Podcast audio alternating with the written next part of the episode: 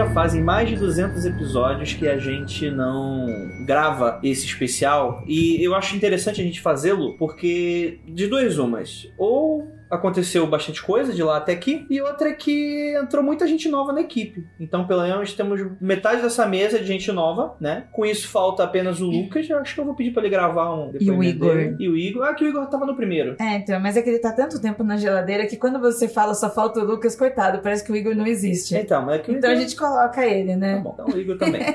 é, e tal, e, e assim, mas tem coisas que certas coisas que não mudam. A primeira delas é que nada de sobrenatural acontece comigo. Mas. Mas eu tenho. Mas você sabe pegar as histórias dos outros. Exatamente. Eu sei pegar a história dos outros e os outros me colocam em furada. Essa é, é- é a grande verdade da minha É vida. o rolê do Kleb.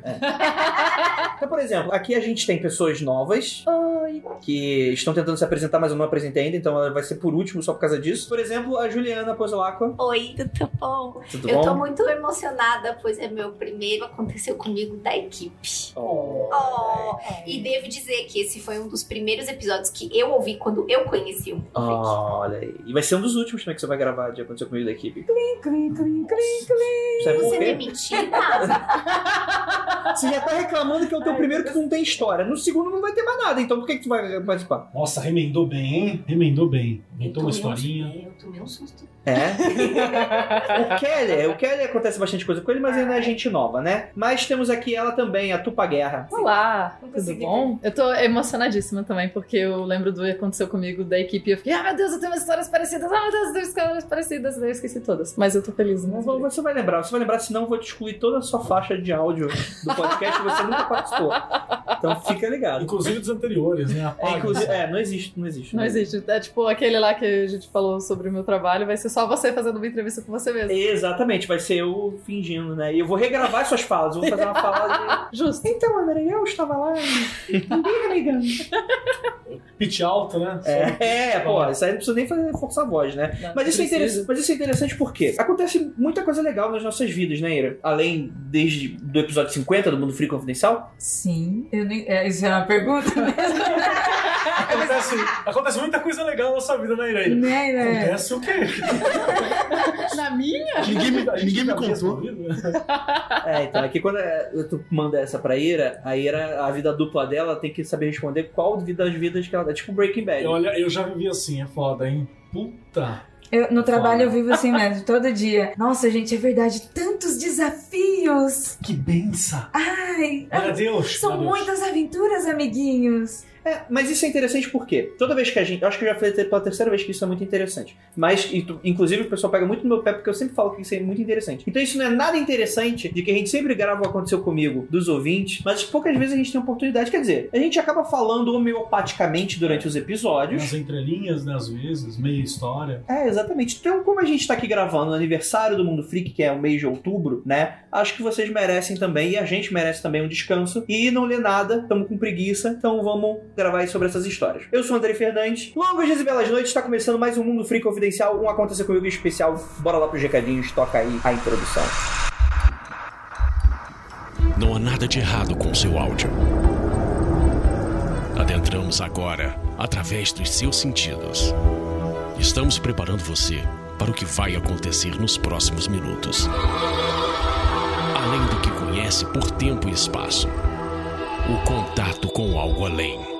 Não conte para ninguém e nunca olhe para trás, pois este é Mundo Freak Confidencial.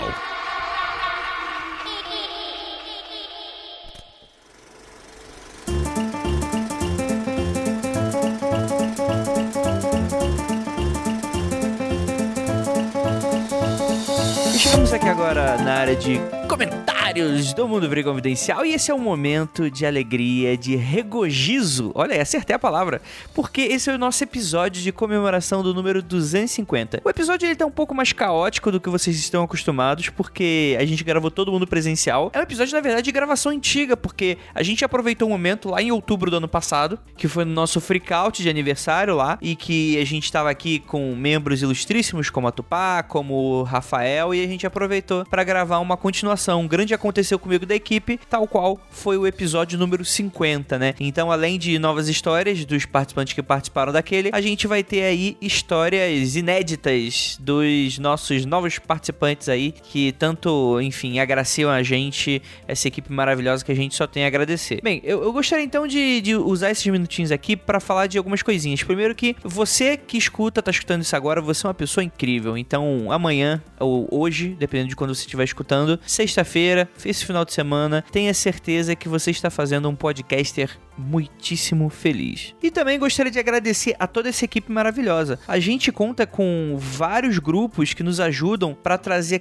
cada episódio toda semana. A gente tem o grupo dos pauteiros, a gente tem o Clown que faz a nossa vitrine, a gente tem o Murilo que edita o podcast pra gente, temos o Euler que cuida do nosso servidor com muito carinho, né? O Beber que também me ajuda bastante com relação a algumas questões do site do feed, que aos poucos está aí se regularizando. Enfim, uma gama de pessoas que estão dentro do meu coração. Muito obrigado a todos vocês. E antes da gente ir embora, é claro que, já que a gente está nesse momento de sincronicidade de um evento, o até então maior evento do Mundo Free, que a gente comentou, né, que foi outubro do ano passado, por que não tá aqui para anunciar esse ano o evento que vai ser o triplo? Isso mesmo, galera. a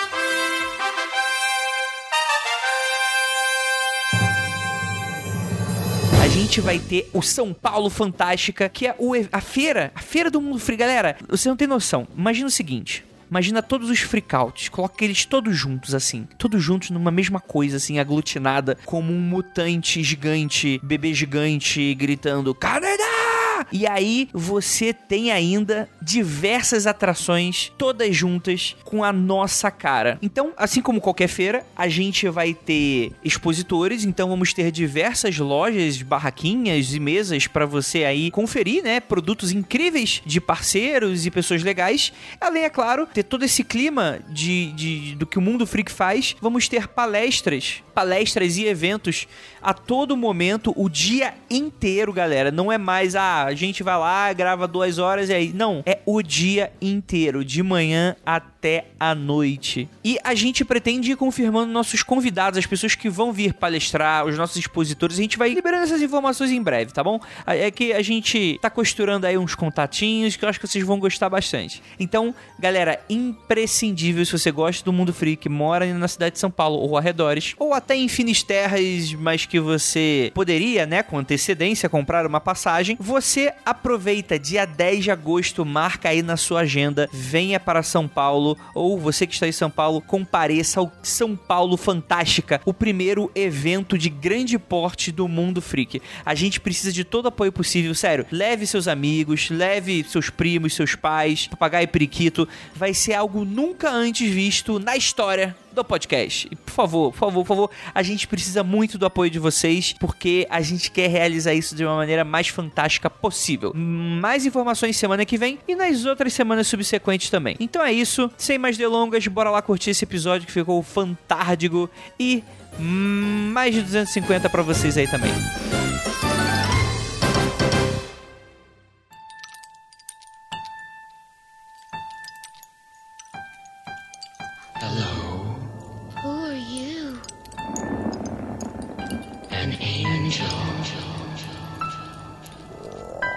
Your name? Satan. E vamos começar, quem quer ser o primeiro? Tua ordem de nomes, de letras, alfabético. Aí você me ferra, porque eu sempre começo. Rava antes. Não. É. Marcos, o meu nome. É, vamos lá, então eu vou contar primeiro então. Nossa! Eu vou contar, rapaz, porque olha só. Nossa, segundo deboche. porque eu se...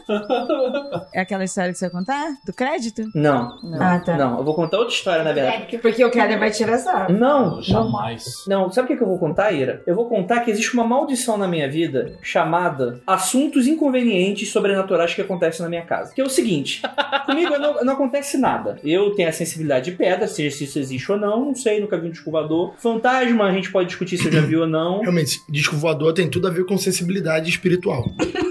você é um arrombado, mas acredite se quiser que existem pessoas que teorizam que tem gente que enxerga disco voador e gente que não enxerga disco voador, porque os discos voadores teriam uma origem espiritual. Tolas. Tá, tá, essa é a tua opinião. Mas a questão. Posso, posso só fazer uma, uma- um rompimento aqui? Hum. Eu queria ouvir o Rafael Jacaúna imitando o Cabo da Ciolo. Tá bom, no final do podcast Tá tu bom. vai ficar nos extras. Toda vez que eu entro no lugar, tá as pessoas conversando sobre os fantasmas que existem na minha casa. Não vi nenhum, não. Então, essa é a questão. Calma, calma, Ira, que você tá querendo já falar. Nessa casa aqui eu nunca vi nenhuma. E olha que eu já dormi aqui algumas vezes, hein? Só Ó. tem uma preta velha, que outras pessoas viram, incluindo a minha mãe. E ela até perguntou quem que era, quem que, quem que chamou. Mas era de boa. Então, gente, esse tipo de coisa é o seguinte: eu sou uma pessoa muito medrosa. Acho que eu- todo mundo que escuta o podcast sabe disso, porque eu já falei diversas vezes, né? Então, tipo assim, eu não quero saber o que tem dentro da minha casa. Eu quero saber que existem dois gatos, existe a Ira e existe eu mesmo e essa presença magnética que eu deixo. É uma presença pequena sua. Né? É, é um pequeno paquiderme na colheita, né?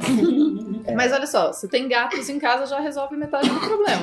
Mais ou menos. Porque, por exemplo, no outro apartamento, eu contei, cheguei a contar isso no Twitter, eu não, não cheguei a contar porque foi depois do que aconteceu comigo. Eu escutei, eu tava. A Ira acho que tava viajando, ou chegou tarde em casa, mas tava tipo umas 10, 11 horas da noite e eu tava sozinho em casa com. Na época era só uma gata, que era a Marceline. Eu tô lá no computador, aí de repente eu escuto um barulho. Sabe quando você coloca o copo na pia? Sim. Então, eu escutei o barulho de alguém colocando um copo na pia. Só que eu tava sozinho. O que, que eu pensei? Ah, às vezes a gata subiu na pia, deu aquela esbarrada no, no copo, o copo deu aquela giradinha ali, não chegou a cair, mas deu aquela sentadinha ali na pia. Aí eu olho pra trás, olho pra direção da cozinha pra ver se a gata tá saindo, aí eu percebo que ela tá saindo do banheiro. Aí eu falo, fudeu. Quem foi? Rafael, E só o- tinha uma gata. me dá uma explicação cética. Você que é, é cético do programa. Cética. André, a única explicação plausível é que o demônio foi beber água. Tirando essa alternativa, o demônio foi lavar a louça. Que é pouco provável. Pera, pera. Então, cadê esse demônio que não voltou mais? Porra! Mas, eu tô precisando de umas louças lavadas. mas aí que tá a história. O demônio, ele achou um absurdo ter um copo ali. Então ele meio desistiu. Falou, vou embora. Pergunta importante: tinha um copo na pia ou foi só o barulho? Era tipo também um copo místico. Até hoje ele não sabe. Nunca mais olhou pra aquilo. Cara, pior que você tá falando isso, e eu não lembro se tinha um copo ou se não tinha. Agora de cabeça, isso provavelmente marcou, me marcou e tal, só que eu não lembro exatamente. Podia ter, podia não ter, então ficou o copo de Schrödinger. Deixa, deixa eu propor uma coisinha rápida, assim, que é. Eu acho que histórias de barulho, assim, todo mundo tem. Alguém tem alguma que vocês acharam bizarras, assim, Eu. de barulho? Porque, tipo, eu tô dizendo, desculpa ter tomado a pauta, capturado a pauta do meu nobre colega aqui na ponta, porque eu acho que barulhos são coisas simples que não vai render uma- um grande papo, uma grande história. E é sempre coisa interessante que eu tenho certeza que barulho aconteceu com todos os ouvintes que estão ouvindo a gente agora. Então a gente pode botar caraminhola na cabeça dele pra saber que, por favor, Jacão, na sua frase famosa, que esse barulho. É o demônio. Pronto. Então, mas existe um fenômeno cético que o Rafael, infelizmente, falhou em explicar isso, que é a apofonia. O quê? Que é a apofonia. Tá inventando palavra. Dá mais trabalho falar esta merda aí do que, do que ser qualquer outra coisa. Tá inventando palavra o altura dessa. gente. O roteiro é isso, ele disse, inventando isso aí. É, tem, tem essa questão, né? Você, é, você escuta realmente algum barulho, só que a sua mente completa ele de alguma maneira, né? Como se fosse visualmente falando, a gente sempre fala disso aqui, desse fenômeno também que acontece visualmente. Então, por exemplo, eu que tem um nome que termina em EI, é um inferno na minha vida, porque toda hora parece que tem gente na rua me chamando, porque qualquer EI parece que é Andrei. E aí, como eu sou uma pessoa meio surda, então eu já associo aquilo realmente a pessoa tá me chamando e eu tô já, opa, tô aqui. É tu que edita o podcast, né? É, só que aí um Surdo. copo é muito característico. Não tem como a natureza produzir um barulho de um copo. Quem te disse isso? Assim, tem. O barulho de um copo é um barulho de vidro. Uai, isso é Tudo, tá, qualquer... tudo bem. Uai, tem vidro. Não tinha outros vidros em outros apartamentos perto de onde você tava. Ah, mas tá, tudo bem. Mas aí, aí foi próximo, nas minhas costas, e tava na distância. Porque assim, é- é- o outro apartamento era inclusive uma kitnet. Então é, a cozinha era bem pequenininha, era, bem- tava bem próxima. É, Foram poucos metros de mim. Pra pessoa ter produzido um barulho de copo de outro apartamento, e era aqueles apartamentos grandes, teto alto, alto, parede grossa, né? A pessoa provavelmente esmurrou o copo e. Uma questão aqui interessante é. Esqueci o que eu ia falar. A tava, ia falar também. Não, eu ia Ela contar tem uma uma história. É, eu tenho uma história de barulho. Porque quando eu tava morando lá na Gringolândia, né? Eu dividi a casa com mais quatro pessoas, enfim. É uma casa grande, tinha dois andares. E o meu quarto ficava no andar de baixo, no cantinho, assim, depois da cozinha. Um dia eu tava em casa de tarde, todo mundo tava na universidade. Eu pensei, ah, vou, né? tô- aqui de boa trabalhando. E daí eu ouvi a porta. Eu não ouvi a porta, eu ouvi barulho no andar de cima, como se alguém estivesse caminhando no andar de cima. O chão era de madeira no andar de cima, então dá pra você ouvir aquele rangido de madeira e tal. Eu ouvi barulho e pensei, ah, alguém voltou mais cedo. Eng- Engraçado, não, não imaginei que alguém ia voltar mais cedo, mas alguém voltou mais cedo. Tudo bem. Aí passei mais um tempo trabalhando, assim e tal. Aí eu ouvi de novo um barulho em cima. Eu falei, cara, que estranho, né? Alguém voltou e eu não ouvi a porta abrindo quando a pessoa chegou. Eu só ouvi, só tô ouvindo a pessoa caminhando lá em cima. Será que tinha alguém em casa e eu não reparei? Eu vou lá ver. Isso foi bem na hora que tava escurecendo, assim, aquela luz de crepúsculo, assim, né? Tudo meio escuro. Aí eu abri meu quarto e tal, fui andando, subi lá em cima, falei, oi, tal, Pedro, você tá aí, né? Perguntei pelas meninas, não. Silêncio na casa, assim, silêncio total. Cheguei no andar de cima, ninguém no andar de cima. Aí eu olhei, assim, olhei pra um lado, olhei pro outro. Deu bom. Vamos ignorar, né? Que é a única atitude lógica no caso desses. Nada aconteceu, né? Nada aconteceu. Voltei pro meu quarto. No dia seguinte, um dos. Eu comentei com os meninos lá, o pessoal da casa, falei: Ó, tinha alguém andando no seu quarto ontem, que era o quarto que ficava bem em cima do meu. No dia seguinte, tava eu e um amigo na cozinha, preparando o almoço e tal, e só tinha nós dois em casa. A gente ouviu de novo passos no, no andar de cima. Eu falei: Aí, os passos? Ele falou: É, dessa vez eu ouvi também. E não era tipo metal, metal não, é, madeira estralando.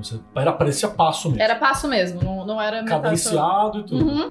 É foda, hein? Aí é foda, né? Mas pode ser o que? Ah, pode ter várias outras explicações. Pode ser o demônio, os meus. Que demônios. é o mais lógico. O mais lógico, o mais provável. Pela navalha de Ocam, É, o demônio é mais, é o mais próximo ali da navalha de Não, Ocam. as casas lá, elas eram conjugadas. Então, sei lá, talvez o barulho de outra casa, do andar de cima de outra casa. Mas era engraçado que eu não ouvia quando outros, tipo, quando o pessoal andava nos outros quartos, eu não ouvia tão bem do meu quarto. O que eu ouvia mais era o quarto que ficava logo em cima do meu. E era no quarto de cima do meu que tinha barulho de gente andando. A casa da minha avó, que era uma casa de madeira, não é bem um barraco, mas também não é casa de pré-montada, sabe? Aquelas casinhas, o pessoal do interior monta, levanta a tábua e monta. Então minha mãe falava assim que eles não sabiam quando que era barulho de fantasma, quando era da casa caindo aos pedaços.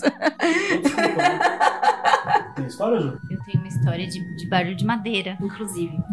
Bom, a maior parte do tempo eu trabalho em casa. As minhas únicas companheiras são as duas gatinhas. E aí eu tava trabalhando com o fone.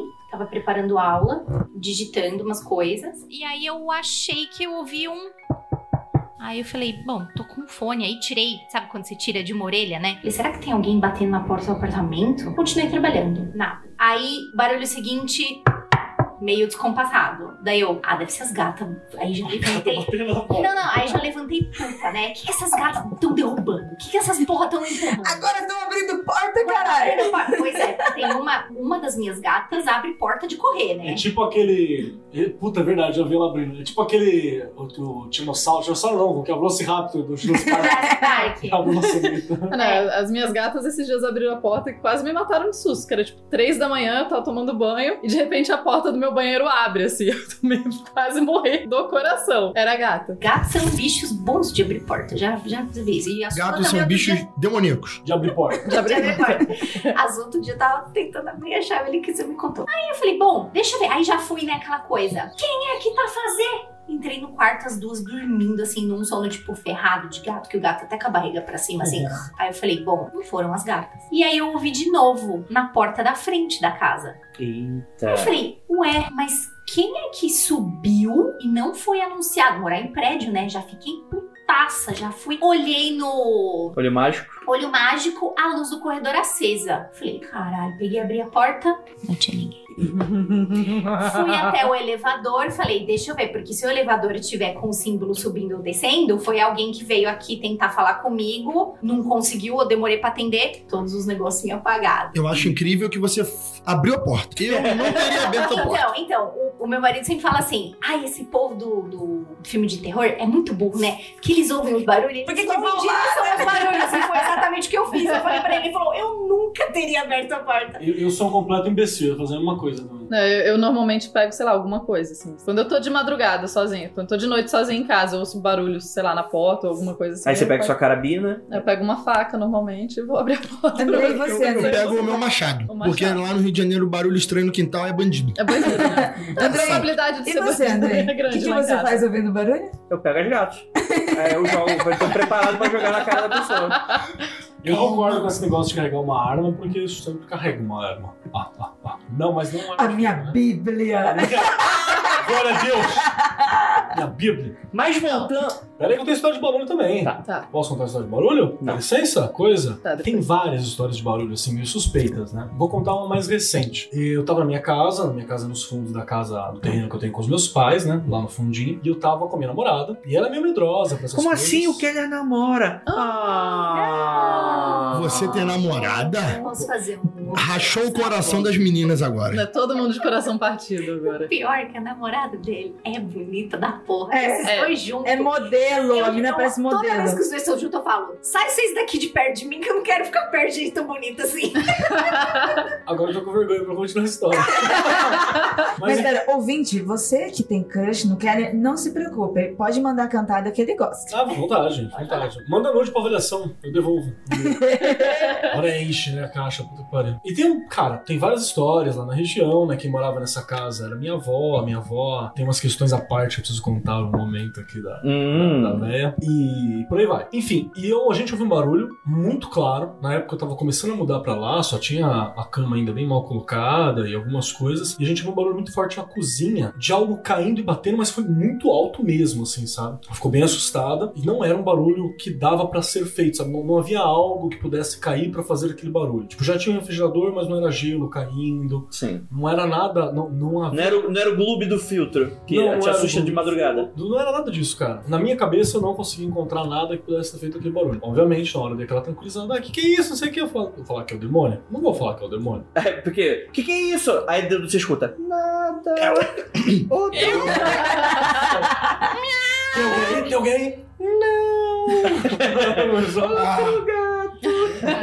Que bom. Ufa. E aí a gente ouviu esse barulho e ela ficou meio assim, né? Aí eu dei uma tranquilizada, tal, tal. Depois eu me levantei pra dar uma olhadinha o que que era. Realmente não havia absolutamente nada que pudesse ter feito aquele barulho. O barulho veio do lado de dentro de casa, mas tudo certinho. E aí, né, você mete aquele banimento clássico só pra dar um controle na parada e, e tá tudo ok. Mas naquela região, naquela parte onde eu tô ali, a gente tem algumas histórias meio bizarras de, de visões e acontecidos. Depois de um tempo, nada aconteceu, né? É, os barulhos que tinha na minha casa lá, a gente até falava, "Ah, não, é o fantasma da casa, não, tal. Então, Essas vezes que teve o barulho mais forte, caminhando no andar de cima e tal, foi mais tenso. Mas rolava assim, sei lá, a gente saía e tava a louça toda direitinho na pia, não tinha ninguém em casa. Quando a gente voltou, tinha um prato quebrado no meio da pia. No meio da cozinha, né? Não na pia, assim, tipo... Não, No não- chão? É, mas não de um jeito que dava para cair Da pia. da, da pia pro chão. De um É, às jeito, vezes era de tipo, um jeito que um poltergeist jogaria. Isso. Eu tipo já, isso. já tive, só pra O poltergeist pegando o prato. Ah, Esse aí é o, é o poltergeist do Andrei, não que, que lava pratos. É, não quero mais lavar essa porra de louça. E eu já tive numa situação Que pessoa agrediu idoso. Agrediu o fantasma.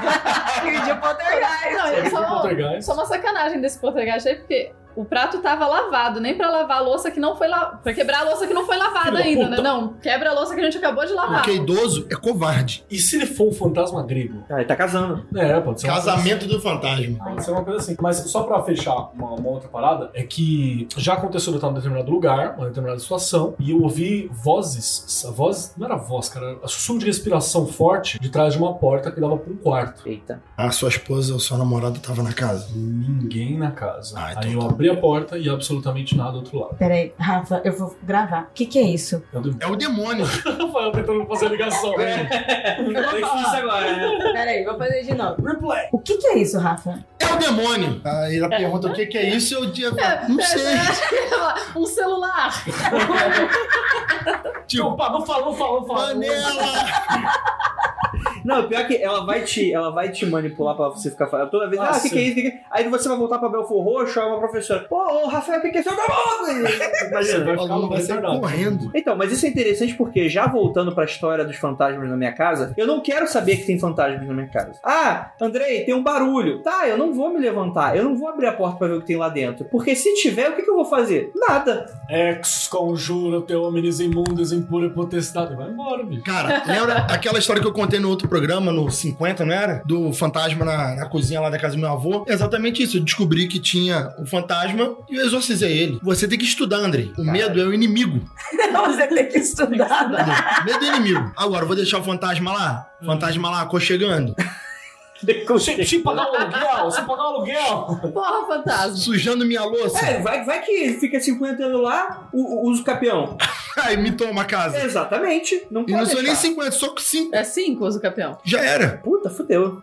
Então tem que tirar. Tem que tirar. Se pega na fé e tira daí. E sabe o que é o pior, Rafael? É que no outro apartamento era uma kitnet. Tinha uns cinco fantasmas lá dentro. E eu não queria saber. Eu sempre, eu sempre sabia. Eu tô chegando em casa, aí tá a Ira conversando com alguém. É, porque realmente vi uma pessoa aqui. Caralho. e é a mesma coisa aqui. É, é, eu, eu tava lá, o nosso fogão aí tá com problema de acender. Não sei se tá com entupimento ali do gás e tal. Aí às vezes a Ira me chama pra ir. Aí eu tô lá, e tava a Ju e a Ira na cozinha, ela me chamou. Aí eu fui lá. Aí eu tô lá mexendo no fogão, tentando fazer acender. Aí eu começo a, a ver esse papo escroto dentro da minha casa. Ah, não, porque realmente eu vi, realmente a pessoa é, bate com que é aquilo que as pessoas. Eu, Isso foi o quê? Isso foi uma conversa entre eu e a Ju. Aí, primeiro, o Andrei não queria saber de nada, nunca quer saber de nada. Aí, já que ele não quer saber, então, ok, né, Ju? Né? A ignorância é uma benção, então a gente conversa entre a gente. Aí eu e a Ju fomos pra cozinha, então a gente tá lá cochichando. De repente vê ele: O que vocês estão falando? Ele, O quê? O quê? Tem espírito aqui em casa? Ué, não queria saber, mas foi escutar nossa conversa? Qual foi, qual foi a condição em que a gente conversou sobre isso uma vez? Não lembro se fui eu que puxei o papo, se foi você que puxou o papo, mas a gente teve uma conversa sobre ter uma parada lá, né? Ou foi com a Ju? Acho que eu conversei com a Ju antes. Na real, ele ficou muito puto.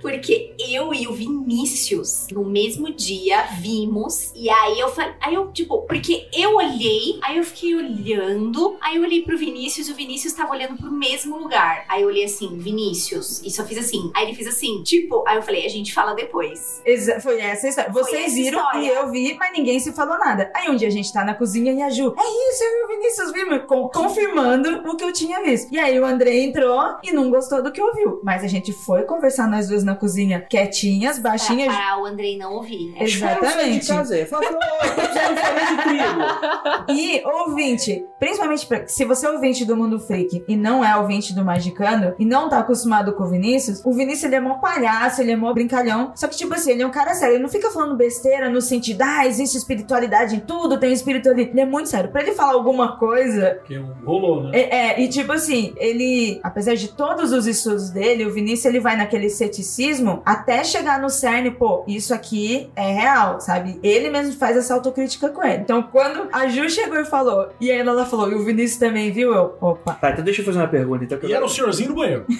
Não, esse é da mu- a mulher aqui em casa. Ah, daqui? O do senhorzinho, o, o outro é, é, vou contar daqui a pouco. Daqui eu nunca peguei nada também, nunca percebi. É. Eu vi, a Ju viu, o Vinícius viu. Aí a minha mãe veio passar um final de semana aqui, ela voltou embora. Aí ela falou assim: Nossa, e aquela mulher lá na cozinha de vocês tomando conta da casa? Que bom, que bom. Tá pagando nada pra ela? Então? Se tá tomando conta da casa, tá bom. O problema é se ela estivesse amaldiçoando, a- Não, não está. detonando É. o esquema aí. Ah, Quebrando os pratos. É pra isso que eu ando com a bruxa, Ah. entendeu? Tá com a bruxa solta. É, assim, eu não sei onde que você que deixou a entender que eu queria que vocês continuassem com essa conversa. É, só que eu só queria deixar claro e registrado aqui que Ira, eu não entro mais na cozinha.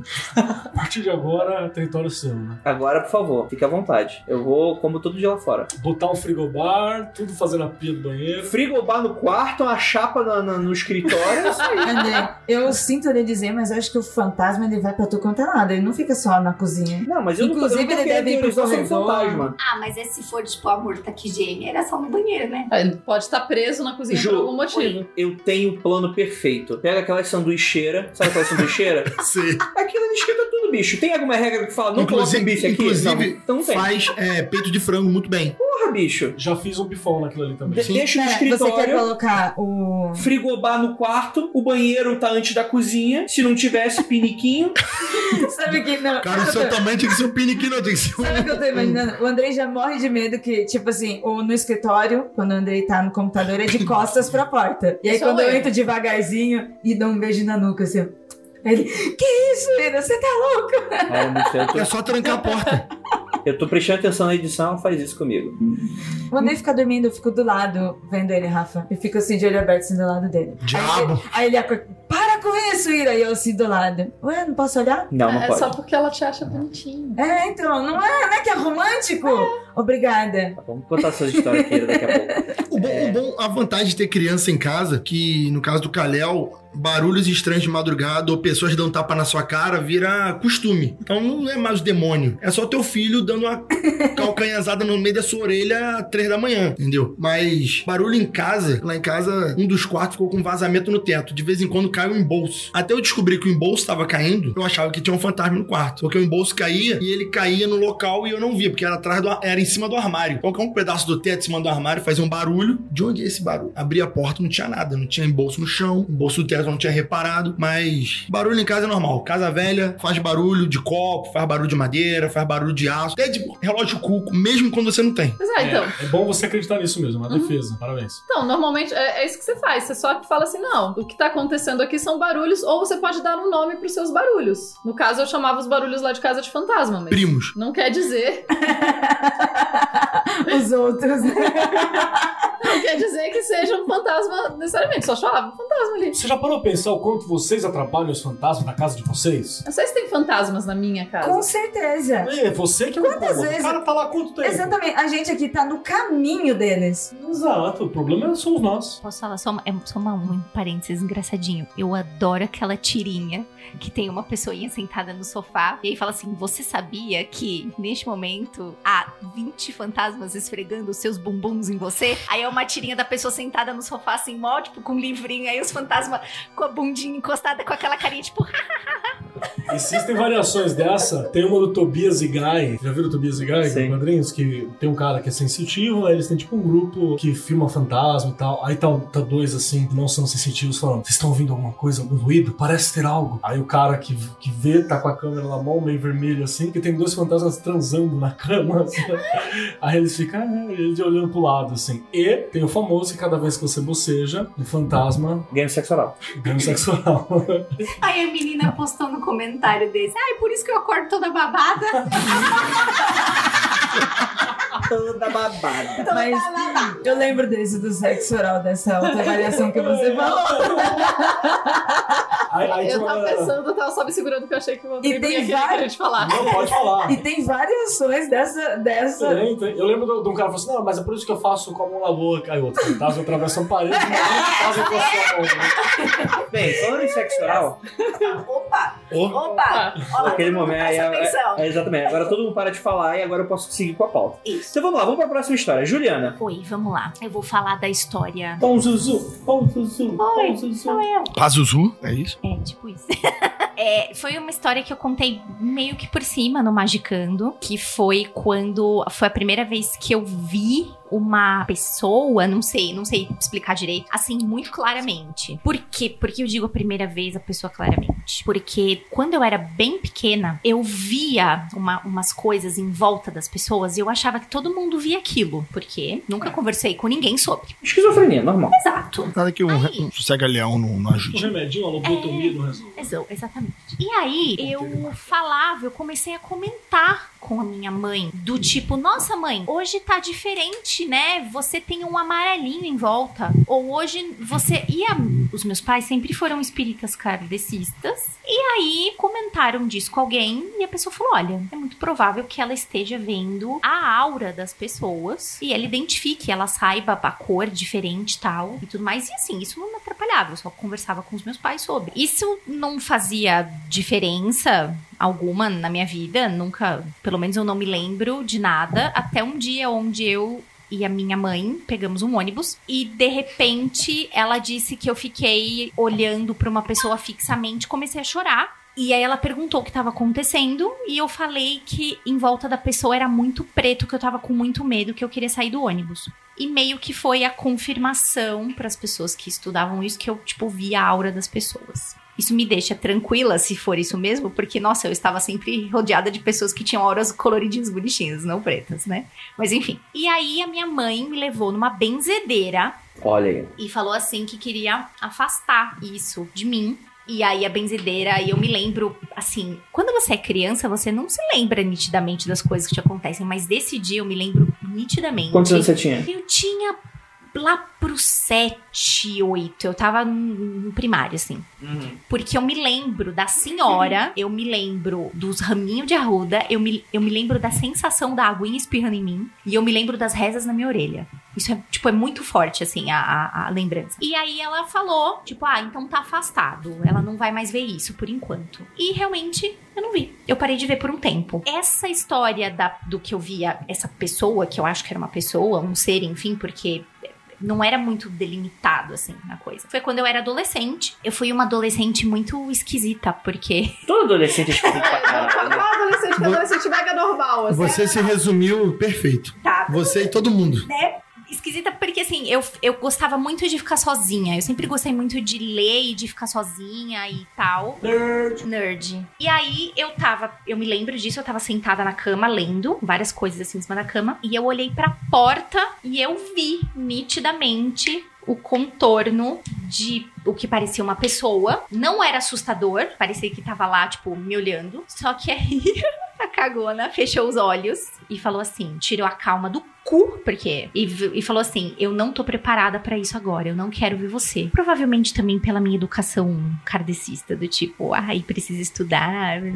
E aí, quando eu abri o olho de novo, aquilo estava se dissipando. Não é que, tipo, não tava mais lá. O negócio tava. Como é que eu posso descrever? Uma. fu- Isso, obrigada, gostei do, do, do verbo. Tava assim, fumaça, assim, se desfazendo. Eu acho que essa foi a minha primeira experiência, assim, foda de ver. Porque eu sempre fui muito de sentir cheiro. Então, como era só uma coisa que eu não podia provar, que era tipo o meu nariz. Eu falava, ah, tô louca, lia coisas do tipo, ah, existem pessoas que sentem mais cheiro do que as outras, tal, mas esse da, de ver foi a minha primeira experiência foda, assim, de falar, "Ah, meu Deus, existe mesmo coisas além disso.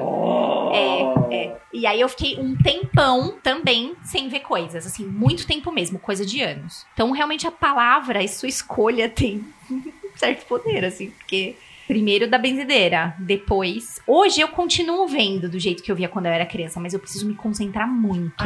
Eu preciso ficar, tipo, mega olhando assim pra pessoa um tempo, aí eu consigo. Quando eu era criança, eu bati o olho na pessoa, pá, eu via. Ó, então presta atenção, vou mudar minha aura. Mudar a cor da minha- Deixa. Cuidado pra não fazer pum, amigo. Mas é o cheiro.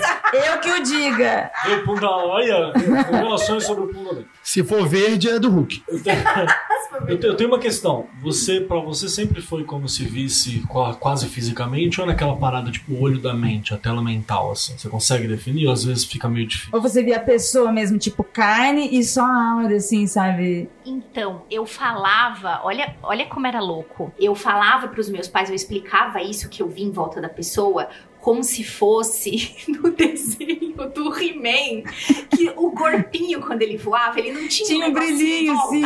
Eu falava pras pessoas que eu via Que era pra um mostrar que existe algo, mas não sabe o que, Isso. né? Eu via as pessoas com um brilhinho em volta igual do corpo, só que de cores diferentes. Era assim que eu explicava pros meus pais. Mas como criança era quase físico mesmo. Sim, sim. Tipo, tava lá. Todas as pessoas tinham um. Então por isso que eu achava que, tipo, ah, todo mundo vê essa rolê. Olha, eu, eu não, eu não consigo visualizar porque eu não lembro, mas ah, eu tô lembrando do Dragon Ball do Cavaleiro do Zodíaco, seria mais parecido com qual? Ixi, meu, agora você pegou dois desenhos que eu não vi. Não, não, são desenhos too much Você também. já tá me estragando porque eu tô com aquela música do He-Man na cabeça. Referências. Eu já não lembro de nada de infância. Meu, eu era muito revoltada. A, minha, a família do meu pai também era espíritas kardecistas e a gente participava de todas as atividades. O importante é ter saúde, né? Não é? Deixa eu ver um passar. filhos. Tô brincando, viu? E, tipo assim, e aí eu frequentava, eu curtia, fazia todos os rolês, as aulinhas, tudo que tinha naquela coisa de família. Só que eu ficava muito revoltada, porque na, na aulinha das crianças, e aí eles, tipo assim, a instrução era de ensinar a criança a origem do espiritismo, que existe outro lado tal. Eu achei, até, até achava legal. Só que eles falavam assim pra mim: eu era pobre fudida. Pobre fudida não é eu não ter dinheiro pra ir no cinema. Pobre fudida é eu não ter comida, é eu não ter aluguel. Era assim. Então tipo, eu era pobre fudida. E aí eu ia pra, pro centro espírita e eles diziam assim pra mim: quando você passou pela vida passada, você escolheu isso, você decidiu. Morrer com E aí, eu, com seis anos de idade, com fome, porque eu ia pra comer pra igreja, aí eu sentada eu ficava assim, eu não pedi isso, não. Mas por que, que eu ia pedir isso? Não, não, não pedi, não pedi. Aí eles, é, era até bonita a instrução, era até legal, sabe? E aí todo mundo, é, como a gente... Só era escrota, né? Mas é legal. Como a gente frequentava, eu frequentei várias religiões. Eu, eu já falei pra vocês, tanto aqui no Mundo Freak quanto quando eu participei no Magicano. Eu todas as religiões que eu frequentei, eu fui a fundo. Eu, tipo, eu vivi as experiências. Eu não só estudava, como, tipo, não, quero, quero saber qual é que é, eu quero sentir, quero dizer que eu vi isso. Então, teve várias coisas boas que eu também vi no Espiritismo. Porém, eu ficava muito puta com isso, porque eu falava, eu não pedi pra ser pobre. Eu não quero passar fome, né? Quem falou que eu quero passar fome? Vamos lá, Tupá? Eu acho que eu só, só deixo. Minha deixa de. Tá. Ah, tá no momento de espiritismo, vai, vai aquela questão lá. então, assim. Que a Tupá é um espírito, pra quem não sabe. É, a Tupá é só uma ilusão coletiva. um A espírito. cor é- já tá certo. A cor tá certo, né? Todo esse meu bronzeado biblioteca. Mas ela tá de roxo, púrpura e salpicado de luzes vermelhas brilhantes. Salpicado. Salpicado, pespontado. Nunca ouvi isso aí. Tá inventando palavra, né? Hoje, né? É hoje, hoje é dia de inventar a palavra. Ah, então, vou contar uma história que é uma história que eu, eu contei já em outro lugar, em outro podcast, mas assim, que eu sou. Eu sempre fui muito em religião com a minha mãe, porque minha mãe sempre gostou, eu já fui, fui igreja católica, essas coisas, mas eu nunca fui muito religiosa de nada. Eu confesso que assim, quando eu tinha uns 7 anos, eu queria muito fazer a primeira comunhão, porque vestido, né? Eu tinha um vestido legal, todas as outras crianças faziam. Aí eu achava que era muito legal. Só que minha mãe falou: olha, você tem que ter certeza, porque é um compromisso, né? Não é só sobre o vestido e seus amiguinhos, enfim. E daí eu mudei da cidade que eu morava é, e fui pra Brasília e daí parei de conviver tanto com pessoas que iam na igreja católica e daí a vontade passou. E daí depois eu cheguei em Brasília tal, e em Brasília minha mãe ia no Daime. Então, na verdade, minha mãe sempre foi no Daime desde criança, a gente sempre foi muito. E às vezes no Daime tem trabalhos misturados com a Umbanda, né? Se convida algum centro de Umbanda tal, e faz um trabalho de Umbandaime, que são trabalhos muito interessantes. Eu amo esse nome. Umbandaime. Eu acho um nome É excelente. gostoso de falar, né? A boca, né? Um bandaime. Combina demais. Chipo, chipado. E a gente tem várias falas no Magicando, por exemplo, do poder que é a, a- o Daime, né? Poder que é o chá, poder que é a ayahuasca. Inclusive, temos propostas de gravar sobre. Não é de hoje que eu tô esperando esse rolê. Esse rolê. Então, assim, é, eu, cara, eu sempre fui, eu tomo ayahuasca desde muito tempo, assim. Quando eu, só que nunca me deu nada. Eu, eu tomava e dormia, e era só o que acontecia na minha vida, tipo, dava sono, sei lá. E eu ia ass- assistir os trabalhos de gira, porque tem uma diferença. Tem os trabalhos do, de um bandaime, que é quando você convida alguém da Umbanda pra vir e tal. E tem o trabalho de gira, que é um trabalho do daime mesmo, que normalmente na floresta e tal, no- ou num lugar com mais mato, não é dentro da igreja. E os trabalhos de gira, eles são fechados pra criança. Criança não pode en- entrar, né? Pra adulto. Só que imagina que um monte de menino, o que, que a gente fazia? A gente subia nas árvores e ficava rindo das pessoas atuando. A gente passava horas rindo das pessoas atuando, porque era engraçado. Não sei se vocês já viram, mas é engraçado. E daí, depois eu cresci um pouco mais. Nessa época, daí eu fui nesse trabalho de um bandaime com a minha mãe. E, velho, eu não acredito muito. Eu vejo as coisas, mas eu não acredito nelas. É, a vida é assim. E daí eu fui lá, porque normalmente eu acho que é a minha cabeça. Eu cheguei lá, no- tá, tá tendo trabalho e tal. E daí tem os momentos do trabalho, né? Ah, primeiro chama, não sei o que. Ah, chama os caboclos. Aí chamou os caboclos pra virem no salão e tal. E eu comecei a sentir, tipo, meu ombro retesar loucamente, assim. Meu ombro tava completamente tenso, assim. Eu falei, nossa, como eu tô impressionada, né, gente? Tipo, impressionada com o ambiente. Rapidinho, você já viu aquele filme coreano do pessoal que tira as fotos dos espíritos? que mancada! É isso que tava rolando, né? Eu Não, nunca, eu sempre vou imaginar isso. Você sabe que o, o cara que tá incorporando não é chamado de cavalo à toa, né? Hum, Tudo bem. Mas eu Então. imagino isso também. Até mesmo você contando toda a história, mesmo eu acreditando, ainda assim eu fico pensando nessa cena. Não, não, amigo, não, eu não. Na verdade, assim, eu realmente, na hora eu pensei, cara, olha como eu tô impressionada com, com o trabalho e tal, meu cérebro tá criando essas Não, paradas. mas eu acho incrível, igual uma vez lá no passado, quando o Igor contou uma história que ele viu, que não sei o quê. Quando a pessoa fala, eu vejo, mas eu não acredito, eu falo, pô, isso nem isso. Como a pessoa está vendo nesse, ela acredita? Como que ela vai crer então? Você tá no Brasil durante as, as eleições? Você, você tá vendo, você não acredita isso, cara. É isso. Escolhe não acreditar. Quantos anos você tinha, Tupá? Ah, eu tinha uns 17. Que número perigoso. Continua, favor. Eu tinha 18. Ah, eu tinha 18. Edita. Pronto. Pronto, a gente evita, evita falar esse número. Não, e daí eu fiquei, ah, tô, tô impressionada, tal, vou ficar aqui na minha, né? Tá. Aí passou, tal. Aí chamaram, mandaram os caboclos embora, chamaram os preto velhos. Ah, chamamos os preto velho e tal, começou. E eu comecei a sentir uma dor nas minhas costas, uma dor nas minhas costas, assim, aqui embaixo na lombar. Ih, rapaz, é. Tarado. Não. Na lombar. Não é pra baixo, na lombar. Aí eu peguei, apertei assim a- o músculo, né? E não, cara, não tava igual ao normal, não tava doendo, não tava como se tivesse. Porque quando tá- Batido e ou tal. quando, ou quando tá muito tensionado e você tá com a dor muscular muito tensionada, você aperta, você sente o, o músculo doendo um pouco mais. Não, não senti nada. Eu falei, cara, que bizarro, né? Eu tô sentindo uma dor e não tô sentindo uma dor. Muito estranho. Pô, vou ficar na minha, né? Porque eu não, eu não venho sempre aqui, eu não sou da religião, devo estar impressionada com as paradas, vou ficar quieta. Aí continuei no meu canto, assim. Aí eu fiquei lá quieta, aí tinha um copo, tinha uma mesinha perto de mim, tinha um copo em cima da mesa. Aí o copo estourou. Aí eu olhei assim e falei, olha, o copo quebrou, né? Bom, devo estar impressionada, né? A cabeça cria essas coisas, né? Vou continuar aqui ignorando. Meu amor, se você ficou impressionado ao ponto do copo estourar, você tá muito impressionada mesmo. É isso. Mesmo. Aí a pessoa que, Que tava isso? comandando o trabalho percebeu, percebeu o que tava acontecendo e tal, e me convidou, me puxou pro, pro centro, assim. E daí essa parte eu não lembro tão bem. É, a minha mãe tava presente e falou que eu virei completamente outra pessoa, de expressão corporal e etc. Minha mãe falou que eu tava totalmente uma senhorinha bem velhinha, assim. Eu encurvei com todas as costas. Eu não sei imitar, porque. E também vocês não iam ver que é podcast, né? Mas eu não sei imitar, porque. Porque, enfim, eu não lembro. E, nossa, dor nas costas e tal, eu rodei, aí sentei, aí veio uma, um menininho me pedir passe. E eu lembro, nessa hora eu lembro que eu olhei e falei, cara, eu não sei dar passe. O que, que eu faço? Tipo, Cara, você sei lá, tava, com- você tava consciente. mais ou menos, eu ia Semiconsciente. é semi-consciente. O que que é um semiconsciente? É que, desculpa, que eu nunca perdi minha consciência. Você sabe o que tá acontecendo, mais ou menos, só que os atos são meio que instintivos. É tipo não você tá programando bêbado. os atos. É tipo você acordando pra MG às 5 da manhã. Isso. É tipo, tá com muito sono. É verdade, ele não Nossa, é a melhor explicação que eu já ouvi na vida. Amei. É isso, é tipo, tá com muito sono. Você sabe quando você tá com muito sono? Fantástico. Aí você meio que dá umas cochiladas, dá umas pescadas de É, leve, você perde calma. alguns segundos do que tá acontecendo, é tipo isso. E daí, eu- o menino veio me pedir passe, eu fiquei muito confusa. E nessa hora eu tava, eu tava assim, eu falei, cara, eu não sei. Eu, eu falei, se eu só mexer a mão, não vai acontecer nada, porque eu não, eu não sei fazer essa parada. Então, tipo, não vai, não vai ter o poder certo. Aí eu meio que acho que eu só falei pro menino ir embora. Não vai ter o poder certo. Você tinha que mandar o espelharmo corretamente, não pode ser qualquer coisa. né? Não é leviosa, é leviosa. Exatamente. Enfim, aí depois. É, Já pensou se você faz errado, o moleque queima? você faz a palavra errada, o moleque. Ai, não, então. Aí o menininho foi pedir benção pra uma outra pessoa que sempre, que sempre, né, recebia uma preta velha e tal. E ela começou a dar benção, o menino caiu duro no chão. Aí ela pegou Alguém fez errado. Não, ela pegou. Pegou a espada de São Jorge, fez todo um Matou negócio em volta do menino. Então o menino tava precisando mesmo. Inclusive, enquanto ela tava fazendo essa parada, eu tava tipo, nossa, eu devia ajudar fazendo tal coisa. Eu, não, porque eu não sei o que tô fazendo. Você segurou o quieta. espírito. É, eu pedi Péssimo espírito cavalo. Você era um cavalo arredio. Você tava muito o espírito tava assim, meu Deus, como é que eu vou fazer isso agora? Não era cavalo, era um burrinho pra cá.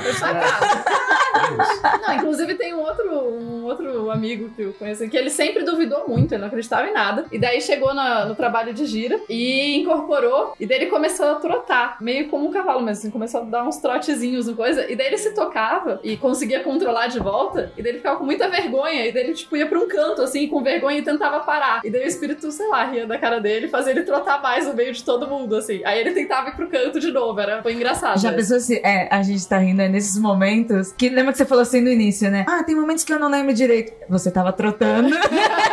e o espírito em cima. Oh, é difícil! Assim, eu tô conseguindo. Eu, eu tô- eu não tô conseguindo visualizar bem, porque eu tô com duas imagens mentais na minha cabeça. A primeira é o Jim Carrey no mentiroso. É ó. Que seria muito engraçado. Tipo, segurando, né? assim. É, não, isso. Lembra do Jim Carrey? Tipo, Ele tem, ele tá no. no ele tem uma maldição. do- é, Isso, ele, Quando ele tá aquela cena no. ele não pode mentir. é, no, no tribunal, que ele fica. A tupa trotando, não lembra de nada, e o espírito oh, vai, com, com o pezinho, sabe? Diz, vai, vai, vai, vai. vai, É uma parada muito assustadora. Então, eu tô. A minha mãe, a minha mãe disse que eu parecia muito uma, uma senhorinha muito velha, assim. Depois te manda- mandaram, né, o, da hora que o- os preto velho foram embora e tal, aí ficou aí, depois eu voltei. Eu ainda, mesmo assim, eu ainda acho que existe uma possibilidade grande de espíritos não existirem, eu, inclusive, tendo mais a acreditar nisso, e que isso é a parte da experiência. Você tá lá, tem a música, tem as pessoas, você sabe mais ou menos os signos e como as coisas acontecem, e você entra em transe, o que não necessariamente tem uma questão espiritual. Mas enfim, aconteceu. O que, que aconteceu, aconteceu. O que aconteceu, aconteceu. Vou colocar um adendo no seu relato, que talvez. Só pra deixar uma pulguinha na sua orelha. A, a última gira que eu fui, que foi uma bem pesada de Exu, porque eu tava precisando, teve uma. Na realidade, era o- era de Exu, mas antes apareceu um preto velho que precisava dar uns recados lá pra galera e falou: ó, daqui a pouco. Tanto que alguém falou assim pra ele: não, eu vim aqui. Eu acho que eu não tenho pergunta pro senhor, não, que eu vim aqui falar com o. Aí ele virou e falou assim: mas o meus fios faz o que eu quero, viu? Hehehe. Nunca vou esquecer disso.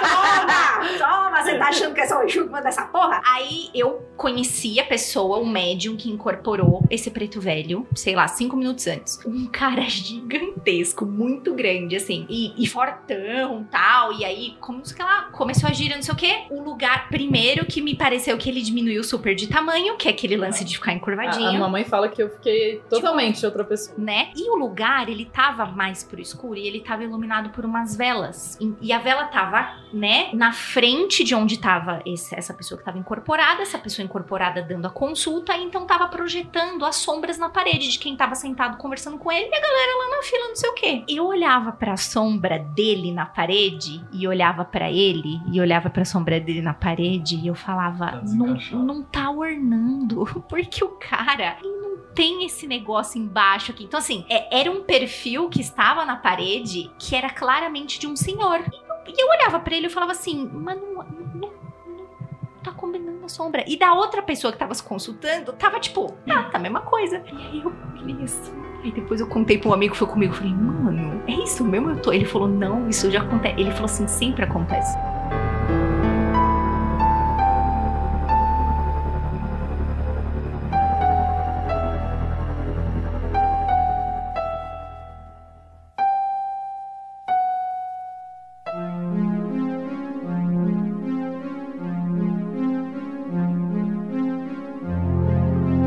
Gente brincando, brincando aqui, eu vou contar uma eu história. não, tô super sério aqui. Ah. Tô com muito medo. Só você, né? Ok, assim, só, só vou fazer aqui meu protesto, porque eu nunca fui na gira. Eu pedi pra me levarem. Tá? Aqui em São Paulo ainda falou, alguém podia me Ele sai do Rio, é. Então, mas aí pega um feriado, cara. Até, até Exatamente. E... Eu não sabia que o Santo tinha feriado. Chorando, né? Olha, se o capitalismo termina depois de morrer, filho, tá fudido. Bônus hora, bônus hora. É bônus hora e mais valia, bicho. É isso aí mesmo. É, a minha mãe, ela foi filha de santo no, do candomblé, não era um banda. O centro que a minha mãe frequentava, que a família frequentava, ela fica, tipo, no interior do interior do interior. Porque a gente vai pro interior de São Paulo, depois de lá acaba as cidadezinhas pequenininhas, você vai pro mato e é numa região onde não tem energia elétrica, não tem civilização, não tem Não tem É só tribo indígena, não tem civilização sim. urbana. Sim, é, é- Passa da tribo indígena. Miséria. É longe pra caralho. Era tipo assim, eu lembro que a gente pegava vários ônibus de cidade pra cidade, chegava no último ônibus, no último ponto, a gente andava 4 quilômetros. Ah, uma carroça. Pro mato, é. A casa da mulher era de sapê. Nossa. É, não tinha nada. Tanto é que nós adorávamos ir pra lá, porque aquela coisa de sítio, rio, cachoeira, era tudo feito, os trabalhos eram tudo feito na cachoeira. Mas no frio não era muito legal, viu, gente? E tinha que fazer, porque não interessa a estação. Mas enfim, e esse, esse centro onde a minha mãe fazia os trabalhos, ele era meio que como se fosse um hospital, pra mim era um centro de mana, né? O, a especialidade da mãe de santo das filhas da casa era de cura. Então muitas pessoas que faziam merda por aí, em qualquer religião, terminavam lá pra ela ajudar a resolver as coisas erradas que as pessoas faziam. E como era muito longe, então os trabalhos que tinham nesse, nesse terreiro é diferente desse que tem na cidade, tipo, todo final de semana tem alguma coisa. Ela sabia disso. Então, quando a gente ia, a gente ia pra dormir. Todo mundo, as filhas de santo e nós, filhas das filhas, fica tudo lá. Como a gente ficava muitos dias, não eram todos os dias que tinham gira, alguma coisa. Às vezes a gente tá em casa igual a gente tá aqui. E aí não tem o que fazer, né? Aí vamos fazer o que aqui no meio do mato? Capirotagem. Exatamente. Claro, né? Só que nós não éramos. É assim, minha- tinha a mãe de santo, as filhas de santo, que são as mulheres do candomblé. Você meteu o louco, né? E nós que não, não éramos nada, só estávamos ali como filhas de, de carne ali. E aí teve uma vez que a gente estava lá no terreiro, ó, estávamos no terreiro, nem deveríamos estar lá. Nossa. Tudo bem, a gente ia também quando não era pra ir. E aí, a mãe de santo, ela, ela se vestia, ela se ornamentava. Então, todas as roupas dela eram roupas de pesquisa histórica, em que as pessoas, sabe, levantam tal, pra como que era. E ela produzia todas essas roupas. Então, ela tinha um... Era casa de sapê, mas era um closet, gente. Ela tinha um closet só de roupas de santo. Lindíssimo. Imagine, cheio de mulher. Nós éramos meninas novas. Eu olhava aquilo, que lindo. Mas não pegava. Quero. É, não podia. Não chegamos nesse nível. E aí a gente. É, mas a gente queria. Sabe o que é você ficar passando a mão e fica, você se imaginar e ver aquilo, que legal. Aí a gente começou a brincar de cavirotagem. Aí daqui a pouco vem o filho da mãe de santo, que não era filho de santo, mas era filho dela. O que vocês estão fazendo aqui? E a gente lá, nos batuque. Aí ele falou assim: vocês sabiam que não podem fazer isso? Enquanto vocês estão fazendo aqui, alguém lá fora, uma das filhas de santo, pode se machucar ou até morrer? Nesse momento, minha mãe cai e quebra o braço. No mesmo segundo. E tipo, a minha mãe estava numa. Ela não foi. Ah, foi um acidente? Pode ser coincidência? Pode. Mas ela, tipo, ela não estava numa escada, ela não estava num degrau, ela, estava no, no, no quintal da casa. Era reto, o terreno plano, com terra batida, não era liso nem nada. E depois, aí minha mãe contando pra gente que ela tava olhando pra árvore e de repente ela levou um tropeço e caiu. Naquele momento que a gente tava A brincando. pessoa não leva um tropeço, ela Leva uma Ela rasteira. foi gentilmente empurrada pelo demônio. Invisíveis. Aconteceu comigo, na, aconteceu comigo na viagem, fui empurrada também no meio da rua, foi assustador. Mas foi aquela do congresso, né? Que você falou Foi. assim, que todo congresso dos demonologistas exige um sacrifício de sangue. É o segundo ano consecutivo que Com a alguém. testa assim, sangrando. Né? É o segundo ano consecutivo que alguém que estuda o que eu estudo, na- nessa conferência específica, tem um acidente mais grave durante a conferência. Tá vendo, gente? Não brinque com os demônios nem com os Não espíritos. negocie com o demônio. E nem faça capirotagem achando que está fazendo certo. Faz sim, faz sim. Do it, do it. Vai lá, vai lá, vai lá. Mas essa coisa de ir no centro, né, e criança fazendo besteira, eu, eu não tanto, porque quando eu fui morar onde eu moro hoje em dia, eu- quando eu cheguei o pessoal já não fazia mais tanto isso. Mas os meus amigos e tal, eles sempre tinham um centro lá perto de casa, eles entravam, pulavam a janela da casa do centro pra roubar as comidas, né, e pra... E depois que eles cresceram um pouco mais pra pegar os cigarros que tava... Qual é a chance disso dar problema? Não sei. Nenhum, nenhum, a gente não é de boa. Tem uma coisa, crítica social foda, hein? Tem uma coisa que é bacana lembrar, o Nazi falou sobre Professor isso. Keller. Vamos lembrar que quando você fala das, das entidades que vão na Umbanda, é tudo entidade do chão, entidade necessitada, gente simples. Então, se você pegar um, um cigarrinho ali que você tá querendo fumar, você pegar uma comida que você tá com vontade com fome, tá de boa, Ah, cara. imagina, ainda mais criança, né, pegando, Sim. pegando os doces e as balas que estão no centro. Porra, é pra isso, é pra ou isso. então, eu acho que assim, no caso, nós adultos, eu tava falando pro Andrei, né? Que eu fiz aqui em casa. Aí eu falei, ah, pode pegar a bala. Aí o Andrei perguntou, mas pode? Eu falei, ah, quando a minha avó fazia, ela fazia dois. Um pro santo e um pras crianças, porque ela sabia que a gente ia querer. Ia pegar. Aí ela já fazia de pro... ela fazia igual, só que o nosso não valia. Então ela colocava, ela tinha uma árvore, ela fazia em plantas, né? Gente, do sítio é tudo na terra puro, né? Não é, não é igual no apartamento que hoje eu tenho que arrumar um lugar onde o gato não vai derrubar as velas. Que aqui quem, quem pega é o gato, né, não sei as crianças. Mas a minha avó fazia, tipo, a árvore, eu colocava as balinhas, preparava tudo. Ó, esses aqui vocês podem pegar. O terreno das coincidências é algo muito interessante, né, Rafael? Que olhada é essa? É o demônio. É, mas é... Era isso? Não. Agora você vai contar as coincidências mesmo. Bonequinho, quero bonequinhos do, do Rafael que você aperta a barriguinha e ele fala: Ô demônio! Ô demônio! É a bonequicha do. Bonequicha. Cara, eu sou muito reticente a muito- muitas dessas coisas que são coincidências. Porque no final das contas, é uma coincidência, né? Você não tem um. Não, não existe coincidências. Então, tudo bem, calma. Numa perspectiva, não existe uma ligação entre dois atos diretamente que você não consegue enxergar. Mas você pode atribuir aquilo, né? Só que existem algumas coincidências que são foda, né? Que, assim, nunca aconteceu muitas coincidências na minha vida, ou então provavelmente eu não estava apto a percebê-las. Então, provavelmente não estou. Mas, existe uma história que eu sei, de uma amiga nossa, né, Ira? Que, assim, eu não sei explicar. Eu não sei explicar. É o seguinte, nobre ouvinte. Mistério. Eu, eu lembro que você contou uma história uma vez, Ira, de um cara. Eu, eu não lembro se isso chegou aí pro mundo freak. Lembra de uma vez que você contou pra mim que num centro um cara duvidou. Foi no Magicano. Já sei que história você vai falar. É, foi no Magicano. Foi no né? Magicano. Então eu não vou contar, vai lá pro Magicano escutar. Mas, em resumo, era uma pessoa que era muito cética, que tava lá no centro, aí foi chamado, foi Nesse lá. mesmo centro que a minha mãe era filha de santo. Então, e ele duvidava das paradas e a, e a menina que tava incorporada chegou e falou: Ó, isso aqui é o número da Mega Sena, sei lá. Deu pra ele. Deu, deu um número E de. disse que só ele iria tirar aquele número. Só Outra pessoa tirar- não poderia jogar. Só ele podia jogar. E o cara era cético, não jogou e, E bateu saiu o o número dele. E saiu o número. Você lembra disso? Eu não estava no lugar. O que, que o cara vai perder? Dois reais? Deixa de ser trouxa. Eu vou dar uma de Márcia Fernandes. Para de ser burro! Mas, Juliana, Vocês sabem que o meu sonho é ser a Márcia Fernandes. mas, Juliana. Muito provável. é, eu concordo com o espírito. Sabe por quê? Porque muito provavelmente o espírito só fez isso porque ele sabia que o cara não ia jogar. Porque o espírito não ia dar de graça pra Então pessoa. você tá dizendo que o espírito é um sacana. Não, é um sacana. Gosto, é, uma saca- é um sacana. Bichão, eu tô pra ver um que não seja um pouco sacana, na moral.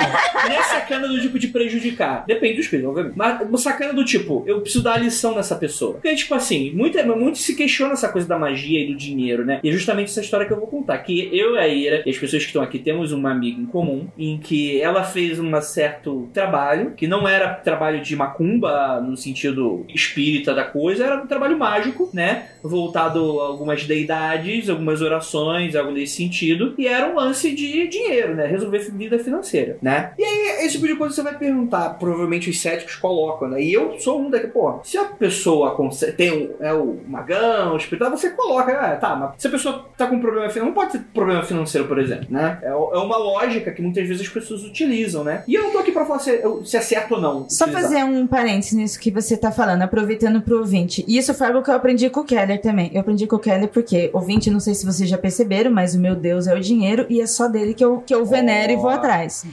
E aí, claro, que- claro, gente, vocês devem perguntar: nossa, mas por que, que ninguém faz nada pra ficar rico? Gente, a gente faz, eu juro, eu faço muito. Eu tento, porque é isso, é isso que eu quero. E aí, um dia a Kelly falou pra Mira: as coisas mágicas não vão fazer o que você quer exatamente. Se você estiver próxima de ganhar uma boa grana, as coisas vão conspirar pra que isso aconteça. Agora, se você tá fazendo vários pedidos, vários rituais, porque você quer ficar rico, você vai ter um movimento mágico à sua volta pra te entregar um possível. Se você pedir um milhão, mas você só pode ganhar 100, você só vai ganhar 100. É um complemento do ritual. Sim. Deixa eu só acrescentar uma outra coisa importante, assim, que é sobre Magical Money, né? Financial Sorcery, que é uma, Alguém cobra. é uma coisa bem, bem interessante, não, não é nem de cobrar, cara. É que tem um site que você descobre quão mais rico você é que qual a porcentagem de pessoas do mundo. Assim, eu não vou lembrar. Do agora. Brasil, tem o do Brasil. Do Tem o do Brasil. sei. Faz do Brasil. Às vezes você fala assim, ah, eu quero ser rico. Maluco, quando você colocar a tua grana lá, você já vê que você pertence aos 5% mais ricos. Júpiter vai olhar pra você e vai falar assim, cara, você já é. O que que é rico? Né? O que que é o o rico que você trabalhando? Então, por isso que quando você faz magia com grana, você tem que ser objetivos, né? Você tem que falar o que você quer, ir atrás daquilo. Tem todo um cuidado com relação a isso. Mas é também uma coisa muito perigosa. Você tem que saber lidar. Isso que a, que a Ira tá falando. É, um depois cuidado dá um reversal, né? É que E ouvinte, Simon, eu tô sempre tentando. É, você cria demônio como você cria Deus, assim. Essa é a fala clássica. Você não pode deixar, obviamente. E, e a maioria das vezes vai te dar o quê? Uma oportunidade de trampo, vai te dar uma oportunidade de trabalhar, de fazer mais coisas, de abrir projeto. Exato. É por isso que, uma outra coisa, eu não peço mais trabalho. Sim, você agora tá, quer o dinheiro mais fácil. Né? Exatamente. Mas esse é o meu problema, esse é o meu problema que eu sempre falo pra Ira. Ira, tem que tomar cuidado com essas paradas, é o seguinte, quando tu quer muita parada, às vezes, tipo, eu, eu acredito naquele que é aquele filme Wishmaster, tomar cuidado com essas paradas. Aí morre alguém na tua família e tu ganha herança. Tudo bem. Tô Ira, pensando aqui. Não responde. Se não for de primeiro grau.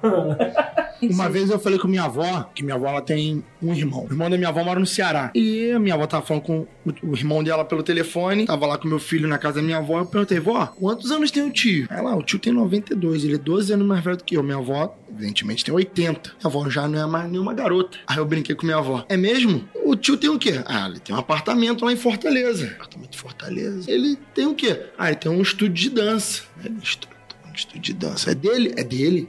Deve ter carro. Ah, tem dois carros lá. Ele tem quantos parentes vivos? A minha avó disse que nenhum. Aí eu automaticamente lembrei. Minha avó. Vó, a senhora não vai demorar muito pra morrer antes, não, né? Aí ela, quê?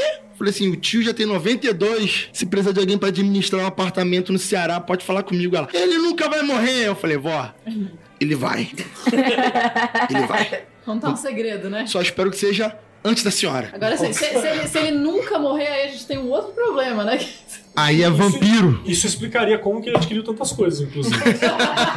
Então, mas sobre dinheiro, é isso que é um negócio muito interessante, porque eu acho que dinheiro é um tipo de coisa muito complicada e muito complexa. Selvagem. Porque o que, que é, é selvagem? Porque hoje em dia, por exemplo, você vê a narrativa de New Gaiman, Deus Americano, cara, o dinheiro é algo muito poderoso dentro da nossa sociedade hoje, né? Por motivos óbvios, né? Eu, muitas vezes eu acredito, isso faz parte de uma, de uma crença pessoal minha, e eu provavelmente estou enviesando esse pensamento meu, nesse, nesse sentido espiritual da coisa. Mas eu, eu acho que a gente não precisa necessariamente ligar dinheiro a uma questão de felicidade. Ligar o consumo a uma questão de felicidade, né? Mas é gostoso ser feliz em Paris, né, gato? Só que existe pobre em Paris. Também. Sofre em Paris sempre não.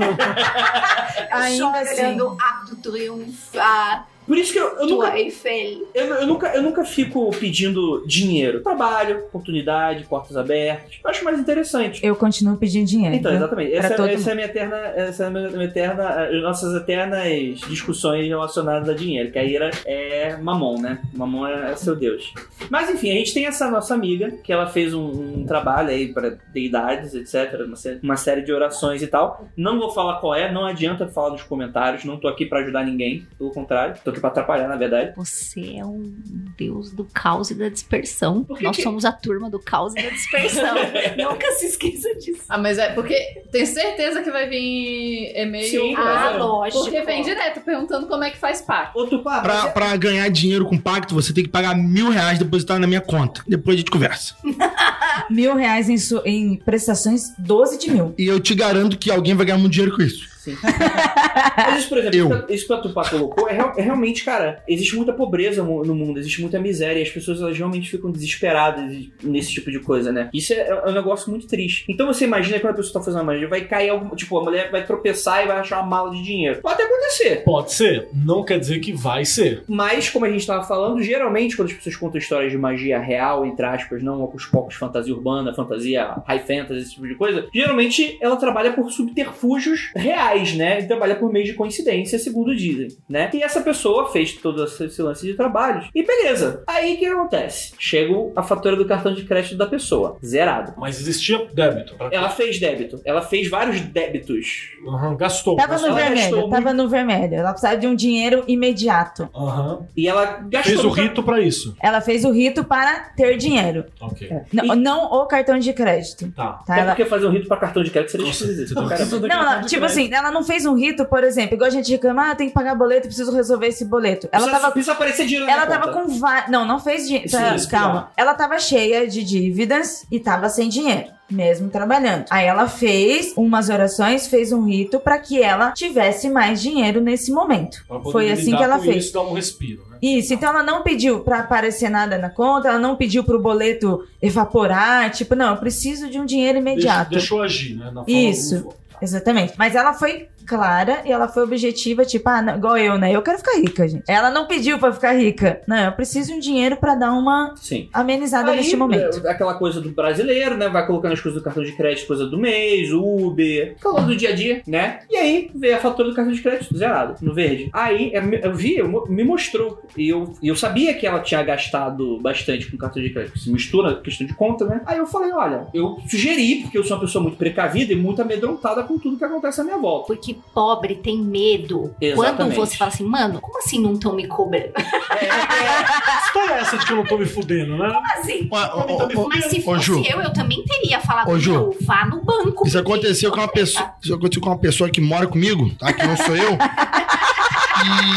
E, e eu falei com ela, ó, liga pro, pro cartão Sim, e vê, porque se, se não vê esse mês, mês que vem vai vir dobrado. exato. Aí ela ligou, ela falou assim: Não, mas é que eu queria saber quanto que eu tenho que pagar. Não, senhora, a fatura tá. Era justamente, deveria vir 120 reais, veio zero. Aí não, ela não, mas é que eu não paguei esse mês. Quer saber quanto tem? Não, tá zero. Ela falou assim: então tá bom. Aí eu falei assim: ó, você já fez sua parte, Você um ligou, abraço. Essa ligação E está outro- sendo gravada, inclusive. E no outro mês veio o valor 120 reais, que era da terceira parcela e última, e a segunda a não segunda veio. não existiu. A segunda comeu. Então, isso eu entendo, pode ser um erro é, que acontece em Eletrônico, sistema. é, Eletrônico. então. Sim. E eu, até porque é um valor baixo. Também acho que é, talvez é mais fácil de acontecer também. Era um valor alto, aí beleza. Aí eu falei, pessoa, não, não, ó, junta, o dinheiro, junta o dinheiro que você ia pagar desse mês e não gaste esse dinheiro. Guarda pro mês que vem, porque provavelmente vai vir dobrado. Não desafia o Deus Banco, porque É. o Deus Banco ele vai atrás de você e ele te acha. Exatamente. Deus Banco não é legal. Esse Chegou Deus a- eu não quero. Pau no seu cu, Deus banco. Aí, mas a pessoa foi e, e gastou o que tava no mês também de, do dia a dia e tal. Segunda fatura do mês, nada. Duas faturas. Duas faturas. Tá. Aí eu, olha, cuidado, isso aí tem que catar muito esquisito, pode ser algum erro, vai aparecer em algum lugar. Rafael, terceiro mês. Não, antes do terceiro mês, aí ela foi no banco. É, e o que que ela descobriu? Não tinha nada. Não, foi banco, Ela foi no puxou banco. o cadastro. Sim, tipo, puxou, tinha- pediu pra fazer extrato analítico, sabe? Que aí ele vai puxar. Caralho, ela resolveu mesmo desconfiado do. do... Sim, sim, ela foi lá e não. O banco falou que tava tudo certo. Só que, como Andrei falou, não eram só 100, 120 reais, era um valor alto. Então, tipo, não tinha como sumir ali no extrato, sacou? Você lembra, você lembra do valor? Ah, eu acho que devia ser. é, Não é um valor. Pra rico não é nada, né? Tipo, a gente que é pobre é um valor alto. Devia estar em 200 5 conto, mil. Caralho! Porra! Meu Calma aí, não é um valor alto pra gente que aprova muita coisa. Pensei que tu ia falar 700 conto, um salário mínimo assim, estoura 5 mil? Três meses? Eu- Por, por isso que eu falei, pra gente é alto. Pro Não, rico, os três não é. meses somando? Hum, Acho que é. Não, não, a dívida anterior, tipo, de mês, essas coisas. Lembra que ela falou assim? Ah, tá, tá, tá. Que, o- que, que ela não, que o Andrei falou. Ela já estava apertada e precisava de um dinheiro imediato. Então ela tava no vermelho, 5 mil reais. Por quê? Porque era conta, Ah. tipo, você tem um aluguel, meu, um aluguel já é 1.500 aqui em São Paulo. Dois pau já é um aluguel. Sacou? Pra dar 5 mil é fácil de contas. O- Não dá, é difícil pra gente ter os 5 mil em dinheiro. Mas ter problemas em 5 mil é fácil. Rápido. Ok, faz sentido. Sacou? Entendi. Chegou o Continua. terceiro mês, nada. Durante quantos meses ela foi abençoada? Seguidos. Três meses seguidos. Gastando normal, do dia a dia. Sim, sim. Não, e calma aí, calma aí. Aí no quarto mês vem um valor normal só de um mês. Só, nor- só normal de um mês mês. Eita! E aí já era valor normal, tipo, cento e poucos reais. Ou seja, resolveu a vida naquele sentido. Exatamente. Deu aquele, deu aquele tipo assim, ó. Respiro. É, deu aquele tipo, ó. Vou resolver esse nozinho aqui pra você, mas eu. Só meter um louco aqui. Vai. Vai aparecer um, um pau no cozinho, um, um filho da putinha, lam- lambe bota de banquinho. Sabe a galera do não quebrem a janela do banco, não quebrem o vidro do banco, matem pessoas na rua, mas não Aquela- quebrem o vidro. Aquela galera laranja lá. Essa galera Ah, retardada. tá. Vai aparecer uma galera e falar assim: ai, mas aí o banco tá perdendo. O banco não perde nunca. Ainda mais no Brasil. Inclusive, se não pagou, provavelmente triplicou o lucro de alguma maneira que a gente não entende. Com certeza, mas não perde jamais. Gente, não existe condição na face desta terra brasileira de um banco perder. Tá em crise, banco ganha. Tá bom, o banco ganha. Tá médio, o banco ganha. Não tem Qualquer partido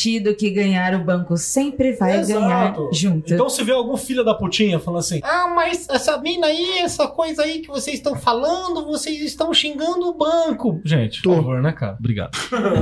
Quando um banco cobra 10 fodendo reais pra você transferir um dinheiro que às vezes é menos que 10 fodendo Doc? reais de uma conta pra Ted? outra, tá, já tá- pagou aí, ó. Keller, não contando uma história diretamente sua. Diretamente minha? Cara, eu tenho algumas histórias, assim, né? E, e aquela coisa que eu preciso sempre falar. Quando a gente tá nessa, nesse rolê, o rolê é místico. Para as coisas acontecer de maneira espontânea, não é comum. Elas acontecem porque você de alguma forma causou, permitiu que essas coisas Você acontecessem. fica mexendo no que não deve e das coisas acontecem. Então, pelo contrário, eu acho que eu tô mexendo no que não deve aí que elas não acontecem sozinhas, elas só acontecem quando você tá. Você fala, não, não, a partir de agora pode, né? Tem aquele X tempo. Eu acho até que é um mecanismo pra você manter a sanidade, né? Essa, essa parada. E, e sempre tem aquela desculpa de que pode ser algo intelectual, tem uma outra forma de se entender, né? Não necessariamente é, ai meu Deus, magia, místico, Jesus que desceu na Terra, essas coisas. E eu tenho duas histórias bacanas, assim. Hum. Pode contar na- Pode. na corrida? A primeira delas é uma coisa bem simples. Eu tava conversando até com, com o Matheus, que é um brother que tá aqui com a gente hoje, de meditação, né? Mas eu tava fazendo, acho que o Liber, Liber KK. Não, foi o. Não sei se era o Liber MM, M ou Liber KKK. Pra quem não entende. É, eu, eu, eu tô aqui abrindo os olhos enorme. Esse aí não é muito legal, não. Que, que coisa é essa que bagista tá Se, fa se fantasia de Zé Gotinha, sai Né? pela rua. Exatamente. Correndo atrás dos Diz- Diz que é só maguinho da paz e amor aí, Não. com esses nomes aí bizarros no livro. O KKK é de, de dar risada. KKK. O Liber MMM é o, liber- é o livro básico. Come de- chocolate. É, você tem o de chocolate e o, de- de- E o da vacinação. o de o violento Da vacinação do inferno, vac- vacinação do Mississippi, né? O, o Liber MMM é um livro de exercícios básicos que não necessariamente são mágicos, são mais físicos de meditação, que tá no começo do Liber Nu. E o Liber KKK, ele tá, se eu não me engano, no Liber Caos, que é Caos Queranos Kibernetos, que é um, é um, um guia mágico completo. Pra você começar, tipo, é é meio que uma, uma forma pós-moderna, abre aspas, gigantes, do Abramelin. E bem mais livre pra você fazer o que você achar melhor. Sim. Bom, não lembro um dos dois. E eu tava fazendo uma meditação e eu ia viajar pra Minas. Eu ia na ordem de um- que um brother pertence lá em Minas, ou eu ia pra algum congresso de sindicato, alguma porra dessa. E aí eu ia ficar um tempo X dentro do ônibus, né? E eu falei, deixa eu aproveitar que eu tô aqui nessa merda, vou ficar horas aqui dentro, vou fazer uma meditação hard, né? Porque na vida você não consegue parar pra fazer uma meditação hard. No ônibus eu não tenho escolha, não tenho pra onde ir, não tenho como me mover. Eu falei, vou entrar na meditação hard. Cara, eu entrei na meditação e, cê- e- e o, e o Matheus até me lembrou, sabe aquele episódio do Rick e Morty que ele entra num- num jogo espacial, aí o, o Morty entra num joguinho assim, vive uma vida e sai do jogo travado, passa uma vida casa, conhece pessoa, tudo dentro do jogo, e depois ele sai assim. Rolou essa parada. Eu, eu entrei na meditação assim e, tipo, não era uma meditação pra, pra esvaziar nem nada, era só pra entrar num, num ponto profundo e experimentar algumas coisas profundas. E meditação dá alucinação a partir de um determinado momento. Tanto é que uma fala zen budista comum, parênteses aqui, né? Uma fala zen budista comum é que o- um- tinham dois monges, né? Vários monges do monastério, mas dois em específico. Um tava dando uma olhada como é que tava e o outro tava meditação. O objetivo da meditação era o não pensamento, alcançar um, um espaço vazio. Aí de repente um dos, do-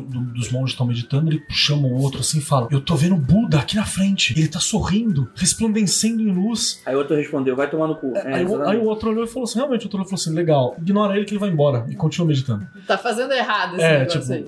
entendeu? Então, o objetivo não era isso, era ter experiências profundas, né? E, cara, sei lá, casei, lutei batalhas, vivi alguma coisa, e não era eu, era uma outra parada, assim. E aí eu volto, sei lá. Uma hora e meia que eu tô na meditação, assim, sabe? E você volta olhando, em- sabe, fazendo teste de realidade? Olhando pra mão, falando, caralho, onde é que eu tô? Até lembrar, será que eu tô sonhando agora? Será que eu tava sonhando antes, né? Rolou uma É. parada assim. Você ficou naquela, né? Se, se você era um sábio chinês que sonhou que era uma borboleta, ou se era uma borboleta sonhando que era um sábio chinês. Exatamente, cara. Foi uma parada muito louca, assim, saca? E eu lembro que você falou uma frase que, que é bem marcante, assim, que eu acho que é uma frase muito legal, tipo, Põe no livro. você sentiu, você falou que, abre aspas, eu senti saudade de uma pessoa que talvez nunca tenha existido, É, de uma pessoa que eu não conheço. Exatamente. Né? Eu casei, tá ligado? E, tipo, e- Ter e- filho. Foi, afinzaço e tal. Aí eu voltei, tipo, a pessoa não existe, talvez. Vai, vai ver que nós estamos fazendo exatamente isso agora e daqui a pouco os- vamos acordar em algum local e é? essa vida toda a gente só tava E sonhando. a gente não se conhece. Show isso. E a outra questão que eu gostaria de falar foi uma experiência recente. Foi uma experiência mais recente. E foi uma experiência xamânica com a morte do meu avô. Hum, Caraca. caramba. né? Que foi uma coisa muito louca, assim. É, eu tava no congresso, né? Meu avô tava muito doente, acho que eu já falei em alguns podcasts. Eu tenho. Minha família é uma família de velhos, assim. Acho que o mais novo da minha família é minha gata, que tem, sei lá, seis anos. E o resto da galera é tudo. Meu primo deve ter, sei lá, 25, 22, assim. E não há ninguém abaixo disso. né? Então é uma família de senhores, assim. Não tem Tá na hora de reproduzir. é, eu acho que vai, vai acabar por aqui. Mas, Mas tudo bem. Minha gata, minha gata é castrada, então fodeu. Vai Tá igual a minha família, mas chegou na gente e parou. É, não, eu não culpo. Acho que a Terra merece uma folga de Kellers, né? e aí eu tava lá com meu avô, meu avô ficou muito doente, né? Ele precisou ser internado, a gente fez, foi visitando ele no hospital. E eu tinha um congresso, sindicato, pra quem acha que eu. Ah, eu quero ele meio esquerdalho, não sei o que, a lei diz sindicalista, né? Que merda, né? Tudo bem. Tinha uma reunião do sindicato e tal, a gente ficou um fim de semana numa, numa casa fazendo aquelas reuniões longas e extremamente divertidas, né? Você prefere um tiro na testa do que continuar no lugar. E aí eu tava muito cansado, uma dor de garganta muito forte, porque depois é bacana, eu tava, eu tava numa roda de samba na madrugada, assim. E aí meu pai me mandou mensagem no dia seguinte, eu tava com dor de garganta, que tinha ficado no fogo da roda de samba depois. E meu pai falou assim: Olha, eu vou passar mal essa tarde, tem como você vir passar a noite com ele? No hospital não precisava passar a noite com ele. No hospital até falava pra não passar a noite com o paciente, que eles preferiam que não passasse. Pode ficar durante o dia, mas preferia que não passasse a noite. Aí eu falei, vou, né? Que ele tinha passado mal meu voo ao longo do dia. E aí eu, puta, arregaçado, até meio bravo com meu pai. Falei, caralho, mano, tem um. Manda meu tio lá que não faz nada. Manda meu primo, manda alguém, caralho. Por que que é, né, porra? E aí eu parei, olhei e falei, não, é meu avô, né, mano? Puta mancada pensar assim, né? E eu, obviamente, isso foi um pensamento de um segundo e eu fui, fiquei lá. Fui com ele cansado, fiquei com, com cobertor e tal. E eu fiquei lá com ele. Quando ele me viu, ele me reconheceu, me deu um sorriso, tentou falar alguma coisa, mas ele não conseguiu falar direito, ele tava bem zoadinho. E eu fiz um carinho e tal, e pá. E eu fiquei com ele, ajudei a comer, ele não queria comer, ajudei a dar banho. Enfermeira dá banho no velho. Pra mim, tudo lindo, né? Não tem problema nenhum. E aí o velho começou a ter uma, uma parada assim que ele tava, não tava conseguindo respirar, e ele tava entubado assim no nariz, né? Aquele, aquele bagulho no nariz pra respirar, que joga oxigênio direto, ele tirava toda hora e eu ia lá e colocava. Tirava, ia lá e colocava. Sei lá, cara, eu passei das 6 da tarde até as 11 e meia da noite, Colocando. a cada 10 minutos colocando o bagulho nele de novo, entendeu? Pra ele poder respirar, porque ele não conseguia. E foi assim. Chegou uma hora, era, sei lá, uma e meia da manhã, e ele, ele sofre- sofrendo, né? Até espero que minha avó não ouça esse podcast, mas a minha avó depois fala assim: ai, ele, ele, ele não sofreu pra morrer, né? Eu falei: não, vó, não sofreu. Porra, coitado, velho. E vai querendo, já cansado, e falando. Tem até uma hora que ele falava assim: fala, ah, Jesus, socorro, Jesus, Jesus. E aí eu apareci assim, ele olhou pra mim por um minuto. ele deu uma olhada assim. Você eu falei- vai me levar, por favor? Aí eu falei. Jesus me leva. Mal sabia que era o É neto. porque eu tenho cabelão e barba, né? Pra quem nunca viu. Aí ele olhou pra mim e falou assim: Sou Jesus, não, porra. Aí ele deu uma risadinha, velho. Fiz. Deu risadinha e voltou a chorar e reclamar. Então tava, tava bem difícil, assim. E aí eu acabei uma hora pelo cansaço, né? Pela estafa, sei lá, duas horas da manhã. Eu, eu adormeci. Eu caí no sofá e fim de semana pesado pra caralho. Fui dormir tarde. E ali aquele, aquele trampo laborioso com, com o velho. Caí na- no sofá sem dormir. E aí de repente eu acordei, sei lá, uns 40 minutos depois, não ouvindo ele reclamar. Ele gemia, né? E tal, não ouvindo ele. E aí eu, primeiro, não, onde é que eu tô? Que não tá gemendo, né? Achei estranho. Aí eu fui lá, senti o pulso. Me pareceu ter pulso. No pescoço, assim. No pulso mesmo, me pareceu ter pulso. E aí eu pus a mão na boca. Me pareceu que ele tava jogando um pouco de ar. Só que eu não sei se me pareceu ou se tava mesmo, Uhum. né? E eu falei, eu não vou ficar aqui esperando pra ver o que que é. Eu corri, chamei a enfermeira, eu falei, olha, meu avô, acho que ele não tá bem. Ela falou, por quê? Eu falei, eu acho que ele está parando. A linguagem médica, os caras falam normalmente parando, né? Isso aqui tá tendo algum... tá morrendo. E aí a médica foi lá ver, ele tinha pulso ainda bem fraquinho, mas tinha pulso ainda, a respiração tava bem fraca. E aí eles trouxeram máquina, aquelas porra toda, né? Começaram a fazer uma ressuscitação no velho e tal, e eu fui pro canto da sala e eu sentei. Ah, você tava rezando? Cara, eu só estava, assim, entendeu? Eu não, eu não há absolutamente nada que eu possa fazer naquele É. momento em relação àquilo. Uhum. Então eu sentei no canto e fiquei. Os médicos só me perceberam uns 40 minutos depois. Que chamaram outro médico especialista com aquela parada de choque, eu não lembro o nome agora. Desfibrilador. Desfibrilador. Chamaram o cara do des- desfibrilador, aí o outro médico olhou pra mim assim no canto, perceberam que tinha uma planta cabeluda, né? preto, Se mexendo ali, né? se mexendo no canto, assim, uma samambaia estranha. Aí o cara olhou e falou assim: "O que tá fazendo aqui? E eu olhei pra ele, tipo, levantei as mãozinhas pro alto e falei, tô aqui. Aí a outra médica, você pode se retirar, por favor? Eu falei, claro. Imagina eu bater boca com o médico numa situação dessa, no momento nenhum, mandar você tirar a roupa, por favor, com certeza. Claro. Obviamente, deve ter a ver com o tratamento que estão fazendo meu avô. E aí eu saí, peguei a cadeira de roda, coloquei na porta, assim, sabe? E fiquei vendo. Eu acompanhei o processo inteiro.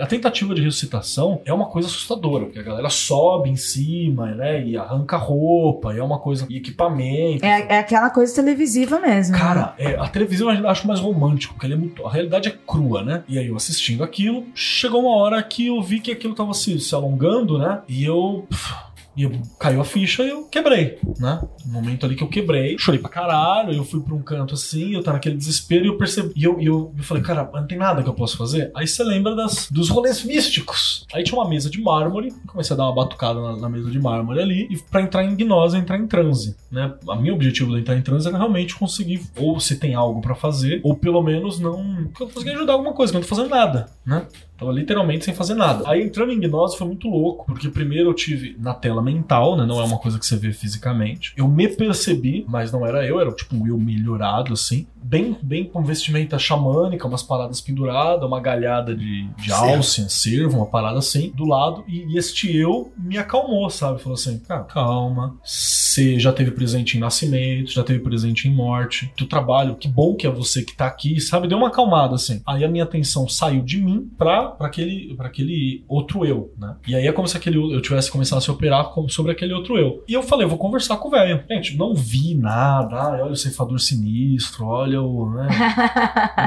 A luz, né? Você viu a luz da outra pessoa, É, né? a luz, porra. Era eu, um corredor vazio, né? E, e aí eu comecei a trocar ideia com o velho, né? Eu falei assim: Ó, vô, você tá aqui nesse momento, né? Você fez uma batalha muito longa, a gente acompanhou tudo isso. Há, sei lá, 20 anos atrás você teve aquele infarto difícil pra caralho, que era pra ter morrido. E você é um puta de um lutador e tal. Se você quiser continuar lutando e quiser voltar, continua, você sempre vai ser bem recebido. A gente quer você, a gente não quer que você vá embora, né? E tal. E, aquela, e aquele eu mais, mais tênue falando assim: só que o teu corpo tá fudido, o teu corpo é isso aí, eu não tenho como pôr você em um corpo novo, não tenho como consertar o corpo que você tem, não há nada fisicamente que eu possa fazer que possa te dar uma mão nesse sentido. Mas se você quiser voltar, a gente vai estar com você da forma como você tiver, não tem problema. Né? E, e- e ele tinha muita vontade, assim, dessa coisa de voltar, mas o sofrimento dele era muito grande, a condição dele era bem difícil. E aí eu senti uma coisa assim do tipo, e a, e a, e a avó, né? Eu falei, não, na medida do possível eu vou cuidar dela como puder, os filhos estão bem, você tem, deixou dois filhos fortes que conseguem se virar. Eu, na condição de neto, vou fazer o possível pra dar uma mão também. Não vou deixar espaço vago pra ela da tua presença. O que eu puder preencher, a gente vai preencher. Tem coisa que era só você, mas o que eu puder, a gente vai estar aí. Vamos cuidar da avó. Se você quiser, fique em paz. E aí teve uma parada assim, muito foda dessa conversa, que foi se eu voltar, né? Não, não pode voltar, mas você vai passar por tudo isso de novo em outro momento. Né? Isso você tá passando agora, pode demorar uma semana, pode ser hoje ainda, pode ser daqui 10 anos. Mas você vai passar por esse momento de novo. E aí, tipo, na hora que a gente falou assim: se você quiser ir, fica tranquilo, segue. Teve umas, pala umas pala- palavras assim que tá até no meu diário mágico, e depois disso tudo eu resolvi escrever o que, que tinha rolado. Mas foi alguma coisa do tipo: você lutou tua batalha, é, caminho por Oriente, uma coisa bonita assim, daquelas coisas que dá vontade de falar na hora, sabe? Meio que, que vai por puxa do arcabouço de cultural e solta. Foi terminar isso, terminar a batida, parei de bater, voltei, bani porra nenhuma, porque foda-se nessa hora. E eu voltei, dei aquela respirada, o bagulhinho de, de cardio de acompanhar, mas não deu um Parou minuto. de vez, né? Parou de vez. Meteu o pi. E aí você vê os médicos ainda tentando fazer um outro tipo de procedimento, mas já era, saca? Já era. Depois o médico veio, porra, perdemos, fizemos o que foi possível. E cara, não, acompanhei e tal. E além disso, ainda teve todo o processo, porque depois de passar por isso, eu falei, cara, eu- é o processo inteiro, é o processo inteiro, né? Então fui eu que ajudei, a, a- a- fui eu que fui lá arrumar o o velho na cama, o corpo dele, depois tirei o tubo que tava na garganta, limpei as paradas, que, as gosminhas do, do- dos eletrochoques e tal. Todo o processo até o enterro, absolutamente todos os processos até o enterro, eu tive algum grau de participação. Foi uma parada incrível. E foi uma parada que eu não desejo pra ninguém, mas que vai acontecer com todo mundo, você entende? Então essa coisa fantástica. Depois disso tudo, eu até falei, porra, eu não quero que isso aconteça nunca mais. Só que ainda tenho duas vós, um pai e uma mãe. Então vai acontecer comigo, eu vou estar nessa situação de novo, pelo menos mais quatro vezes. Né? Pelo menos mais quatro Porque essa vezes. questão é você o único novo, né? É, acaba caindo Disposto, muito. talvez. Disposto é uma palavra que vale, disposto é uma palavra que vale muito. Mas foi essa experiência intensa. E aí que fala, ah, mas não teve aparição, não teve nada disso. Pode ter sido só um trampo psicológico, pode ter tido. E depois eu consegui analisar como eu passei pelas cinco fases do luto lá, manja, Sim. em uma hora, tá ligado? Nossa. Caraca. Então, é, até eu desci, juntei as coisas do velho, tudo, desci pro saguão, deitei no saguão, me cobri e dormi no saguão do hospital. Chegou o segurança até e falou assim: é, não pode ficar aqui. Bichão, depois do que eu tive essa noite, cara, eu só olhei pro segurança e falei assim: tudo bem. E me cobri a cabeça e continuei ali, tá ligado? Eu acordei de manhã, tipo, 9 horas da manhã, com pessoas querendo sentar em volta e eu ocupando um banco inteiro, assim, saca? Aí eu levantei, fui me arrumar pra poder ir embora, esperar meu, meu irmão chegar também pra, pra ajudar. Meu irmão não ajudou nesse sentido, porque ele é meu irmão adotivo e ele tem família, né? E tal, ele ajudou no dia seguinte, né? Então foi uma experiência muito intensa disso. E como a gente já tinha falado, o trabalho do xamã é tá na vida e na morte, né? Então é uma, uma- um trampo foda, assim. Uma lição que fica depois de ter contado essa história é que quando alguém morre, sempre tem que ter alguém com a cabeça mais fria pra ir atrás de documentos, porque precisa dessa burocracia. Seja se- hoje, seja no passado, seja no futuro, sempre tem que ter alguém que tenha uma experiência maior, que tenha algum controle maior. Nesse caso, é um crescimento e passa pelo espírito isso. Pra quem acredita, pra quem não acredita. Pra quem não acredita, vai ser crescimento pessoal apenas. Pra quem acredita no espiritual, vai ser né? a maturidade aumentando, crescimento espiritual. Morte é um negócio que cada pessoa trata de um jeito e cada forma de tratar é muito íntima, é muito pessoal. Tem gente que leva mais na boa, tem gente que não aceita, tem gente que aceita, mas reluta em aceitar por toda a vida. Então é, é uma experiência única toda vez que você passa. Não tem como, ah, eu já passei por isso, mas é diferente. Pra quando for outro parente vai ser diferente. Sim, sim, quando for outra pessoa será diferente. É muito intenso. Rafael, eu não te pago pra você ficar falando coisas bonitinhas e Coaching, né? Você tem que ficar falando é o demônio. É, e e é interessante que, se a gente for pensar historicamente, a nossa sociedade, nesse momento que a gente está vivendo, a gente se afastou muito da morte. Porque a experiência da morte era uma coisa que fazia parte do dia a dia de todo mundo, muito mais intensamente. As pessoas morriam em casa, você acompanhava, então a morte das pessoas era acompanhada pelos parentes em volta, tinha aquela coisa, né, da pessoa estar no leito de morte, todo mundo em volta, vinha o padre ou enfim, qualquer outra criança da É, no, pessoa. no interior ainda acontece bem. O Uhum. velório em casa, também na cidade, tipo aqui, na cidade grande,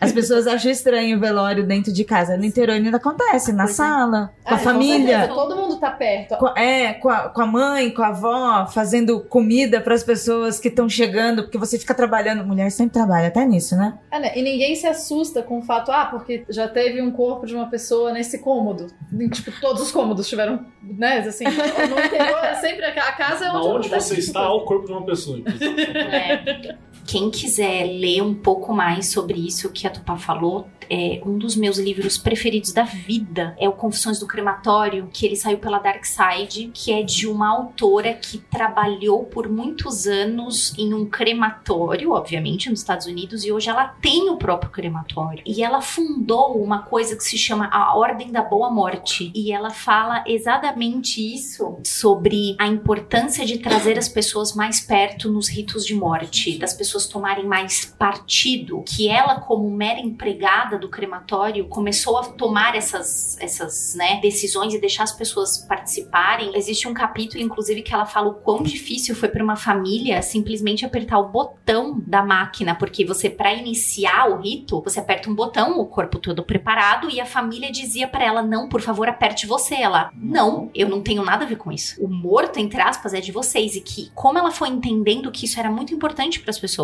É um livro muito foda que assim mudou muita muito a minha visão. Ela tem um canal no YouTube onde ela fala sobre assim, é maravilhoso, ela fala assim, com, não com fazendo piada, mas com um humor muito bacana, contando sobre todas as coisas. Vale muito a pena ler, chama Confissões do Crematório, saiu pela Dark Side. E pra quem, pra quem fala os inglês, ela tem conta no Twitter também. Ela é muito legal de acompanhar. Ela tá sempre postando alguma coisa sobre esse, essa ideia mesmo da boa morte, da morte ser. Da boa morte parece outra coisa, né? Boa morte, rituais de boa morte. Ah, não, boa morte. Então, tem uma, uma senhora porque antigamente as pessoas se preparavam para um bem morrer. Era dever do cristão se preparar para morrer de uma forma correta. Eu tenho um amigo que estuda, tá fazendo doutorado só em manuais de boa morte, que eram manuais que as pessoas estudavam em vida pra poder morrer de uma forma correta, assim, porque você não pode ter medo, enfim, tem todas as coisas que você não deve fazer na hora de morrer pra morrer Porque legal. você já fica, já fica treinando, já, tipo, mirando no caixão, assim, eu vou morrer agora. Aí pra cair já, Já certinho, vamos dar trabalho. Pra morrer certinho. Eu, eu tenho só um último detalhe, assim, que até o André escolhe se põe no ar ou não, que depois que eu entrei, né, entrou ainda o médico pra retirar as coisas, cara, eu meti um ritualzão de fechar o olho do velho, fazer, fazer símbolo na testa, virar a cabeça pro leste, foda-se, entendeu? Tinha médico, o cara do lado, assim, voltou pro quarto, assim, a galera meio que olhando, assim, pra mim, eu, "Ah, foda-se. Ah, acho que acho que o médico não se importa Ah, muito não, com mas isso, nessa não. hora, acho que... tu- É que não, mas é que o médico também ele já, tá já, já deve passar tanto por isso que é novo, foi um- algo novo pra ele. Foi, foi- houve olhares julgatórios, assim, em volta, saca? Eu, Eu, caguei. eu pessoalmente tenho um costume de quando algum parente ou amigo meu tal Morre. morre, eu vou ao enterro. E todos os meus outros amigos não vão. Eu acho uma puta sacanagem. Eu já falei com eles que se eles não forem no meu enterro, eu vou voltar e eles vão se fuder comigo. Porque Puxa se eu bem. conseguir voltar, eles estão fudidos. Rafael, eu te libero desse fardo. Você não precisa ir no meu enterro. Não, eu, eu faço questão porque eu Eu não quero ir no preciso. meu enterro. Eu vou. Pensei que você ia contar pro Rafael a história da minha cadeirinha. Não, não é não, não é Não. só isso Eu- eu preciso ir no enterro pra eu me livrar e ter aquele ver a pessoa indo. Morreu Eu- eu- mesmo, né? Morreu de verdade. Morreu, Aquele- morreu. É, é, é mais ou menos isso. Eu quero ver. Por exemplo, teve o meu amigo que morreu, que eu já falei que se suicidou, o caixão foi fechado. Então foi muito chato pra mim não ver ele morto. É uma coisa que eu tenho. E fora que é o seguinte: tem gente que fala, ah, mas uma. Um- não é pro morto que você vai no cemitério, ao meu, no meu entender. Eu vou em respeito à família pra mostrar para a família que ele tinha alguém importante, que tinha alguém que considerava ele uma pessoa importante. Que urubuzão, né, esse Rafael? né? Eu ia pra, Não, eu eu ia pra agradar a família. Sim, porque imagina, concordo. o enterro sem ninguém. Eu sou assim Que também. merda! Então, Tinha um exatamente. amigo pra ir no enterro da pessoa. Eu também, eu não li, eu não cultuo mortes, eu não tenho essa aproximação com morte. Aí eu vou ser um pouquinho mais fria. Pra mim, nós somos plantinhas, sabe? Tipo, enfim, mas, e hoje em dia, isso que a Tupá falou, que você acabou de falar, essa distância com a morte, com os ritos, com a família, e tipo, virou meio que modinha você, ai, nossa, eu sou frio, não preciso, ai, porque eu não gosto de ir em velório, porque eu não tô nem aí. Tipo, babaca você, sinto muito. Antes eu sofria, agora eu sou fria. Caralho, Exatamente. Porque você ir num velório, você ir numa despedida, não, não é a sua relação com o morto. Você não precisa ter uma relação com o morto, mas com os vivos, que são as pessoas que estão sofrendo. E aquela pessoa, ela quer ter alguém ali do lado, ela quer ter um abraço. Ira, E isso eu dei mais. Eu já tinha um pouco disso antes, mas depois que minha mãe morreu, né? Eu passei a dar muito mais valor e aprendi mais com isso, porque cada pessoa que eu via no velório da minha mãe, eu sabia que era uma pessoa que gostava dela, que ela foi uma pessoa que valeu a pena por estar viva. Sim. Então, se, se no velório da minha mãe tivesse um quinto das pessoas, eu teria achado que minha mãe foi uma pessoa que não foi reconhecida, que foi injustiçada, que ela era uma pessoa muito melhor. Então, um velório cheio, aquilo me deixou feliz. Sim, sim. Aquilo acalentou e eu falei, porra, minha mãe foi foda mesmo, porque tem, tem muita gente aqui, tem gente pra caramba aqui. Então, assim, é pro vivo. As pessoas vão no, no velório pro vivo. E querendo ou não, o velório é o ritual da nossa sociedade no momento da morte. Eu lembro quando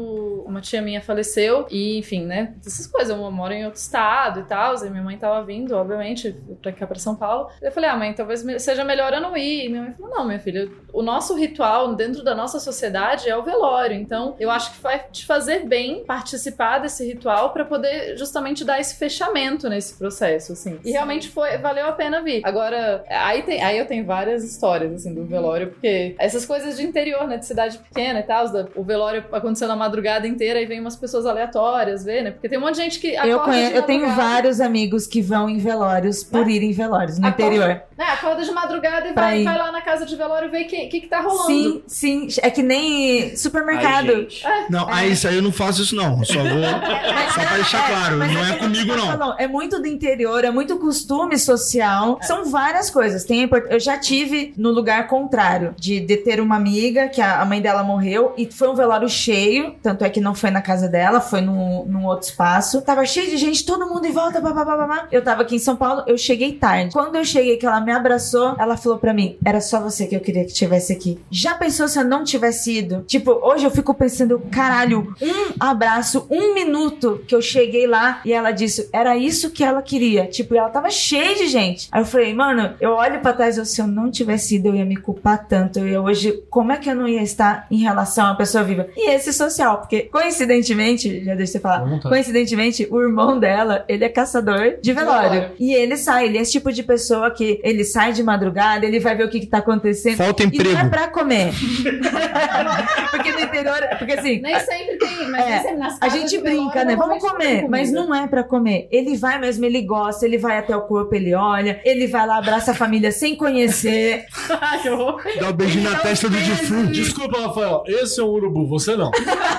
Viu? Viu? No velório, nesse velório que eu fui. Cara, teve uma pessoa que entrou. Primeiro que todo mundo tá, ah, tão nova, morreu de quê e tal. Aí veio gente que começou a cutucar, assim. Eu fiquei meio brava nessa hora. Mas como a gente vai cutucar seu morto? Sai daqui que esse é meu. Licença. Tipo, what the fuck? Aí, aí é uma total falta de respeito. A pessoa sai do, do inferno, vai E- catucar o defunto dos outros, cara. Aí teve um momento que eu- as minhas tias, assim, meio que foram saindo. Minha ah, onde vocês estão indo? "Ah, A gente tá indo nos outros velórios. Aí minha mãe falou, mas vocês conheciam as outras pessoas? Não, educação, né? Eles vieram no nosso, a gente tem que ir no deles. É verdade, Vou sim. catucar lá também. Sim, acontece muito isso, que nem faz de aniversário. Eu também. Velório aniversário.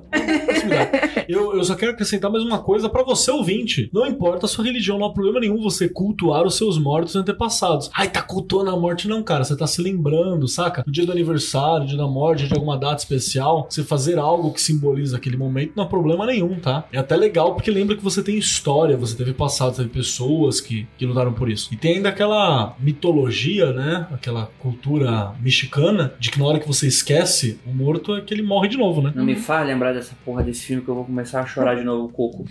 Caralho, filha da puta, esse filme. Não, mas é, é verdade, cara. Imagina assim, você esqueceu da pessoa. Não, cara, lembra da. Seja quem lembre de vez em quando. Não precisa todo dia morre alguém, né? Ah, e hoje eu vou lembrar de falando, não, cara. Abriu o álbum, Não. assim. É, separa a data pra isso, talvez. Já que a gente né? tá falando dessas coisas, eu acho, eu acho que devia rolar um confidencial sobre esses ritos interessantes de morte, tipo tirar foto de morto, ou aquele pessoal que fica com aquela cultura que eles mantêm o morto na casa por assim anos. Tem uns filmes sobre isso aí, Eu é acho- bem Até mesmo, pesado. desculpa, Eu- até imagina- mesmo caderno de assinatura é um Sim, rito. Sim, eu acho bonito o- e as pessoas acham, ah, é um absurdo. O ritual de morte tibetano, né? Que eles levam o morto até a montanha e que pra que é para que exi- exista novamente a comunhão total entre a pessoa, tipo, ah, ela cumpriu o seu o seu Despedaça uma pessoa. é, na realidade, no começo não. Eles simplesmente deixam a pessoa ali num, num ponto mais alto, porque os bichinhos já sabem que a galera faz isso. Então eles vêm, os É pra botar pássaros pra natureza, imaginar, né? tudo. A essência. Quando eles percebem que os pássaros estão tendo dificuldades, aí eles vão começar a separar. E aí o que fica, o restante, é feito. É realmente a família,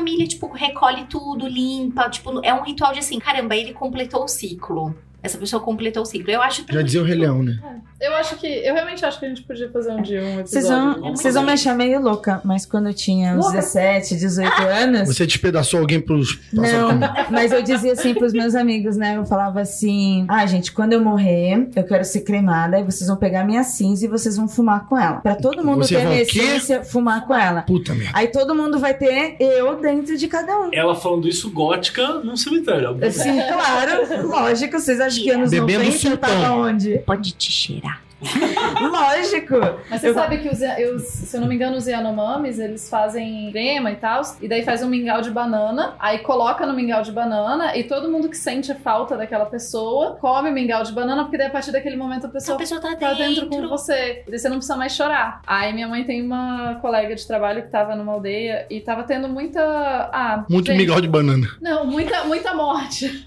É. muito a questão social toda e, tipo, as madeireiras avançando, doença, o governo que não mandava os remédios, essas coisas, assim. E ela tava chorando a morte social daquela pessoa, o que simbolizava a morte daquela pessoa dentro do contexto total do que ela tava vivendo naquele momento. E ela tava chorando muito. E daí o pessoal trazia mais mingau de banana pra ela. Ela não queria comer o mingau de banana, e daí ela chorava mais. Aí eles traziam mais, eles ficavam Já com tava cagando a banana, né? Tava cagando a banana inteira, inclusive.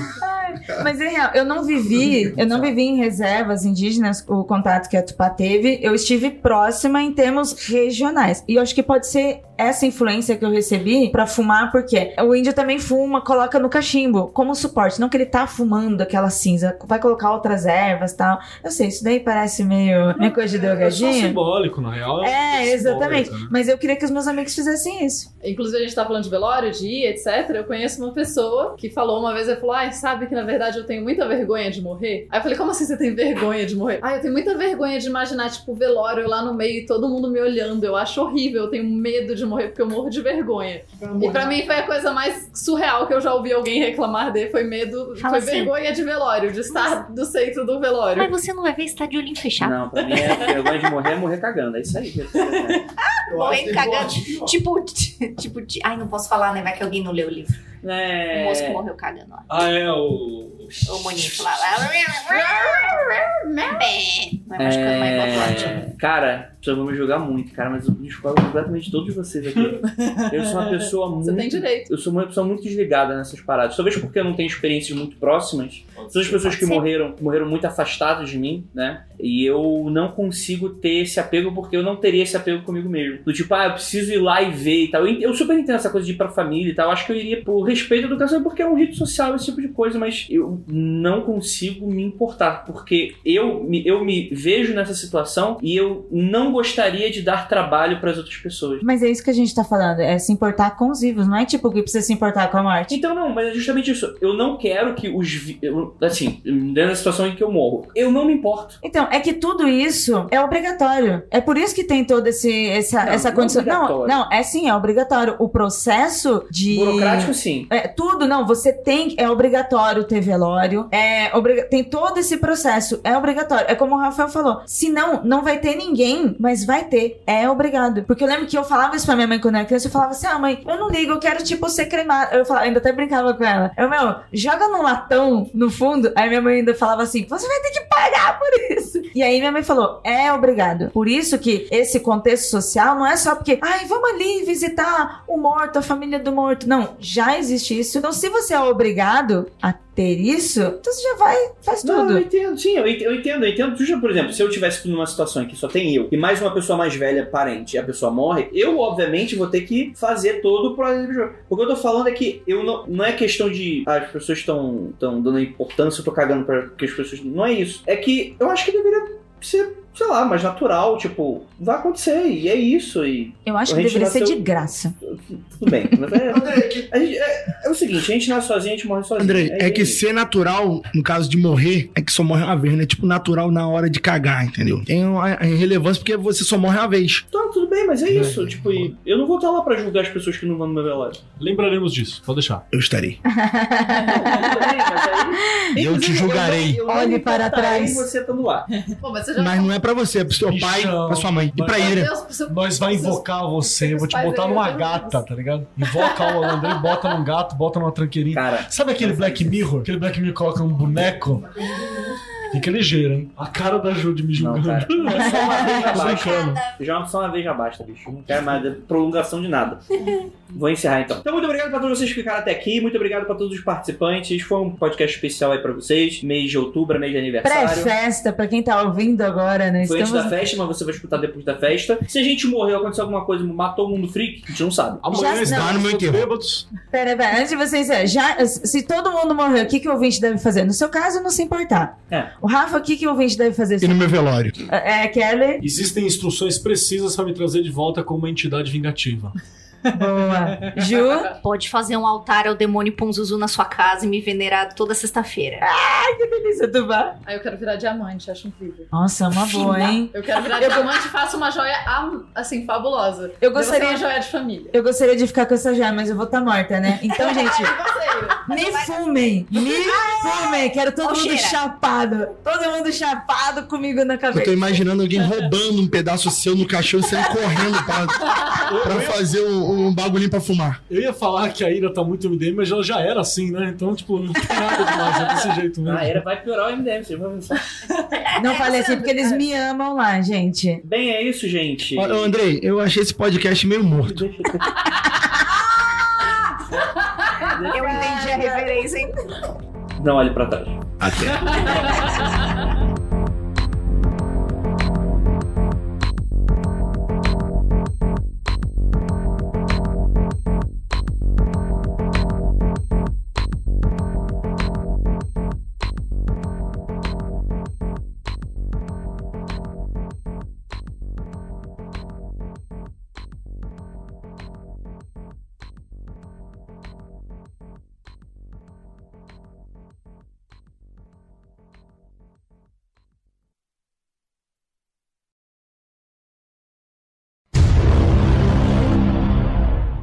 Tá muito bom esse dread. Tá vindo o avião, né? Obrigado. Você. Tá vindo avião. Foi na hora do avião. Exatamente.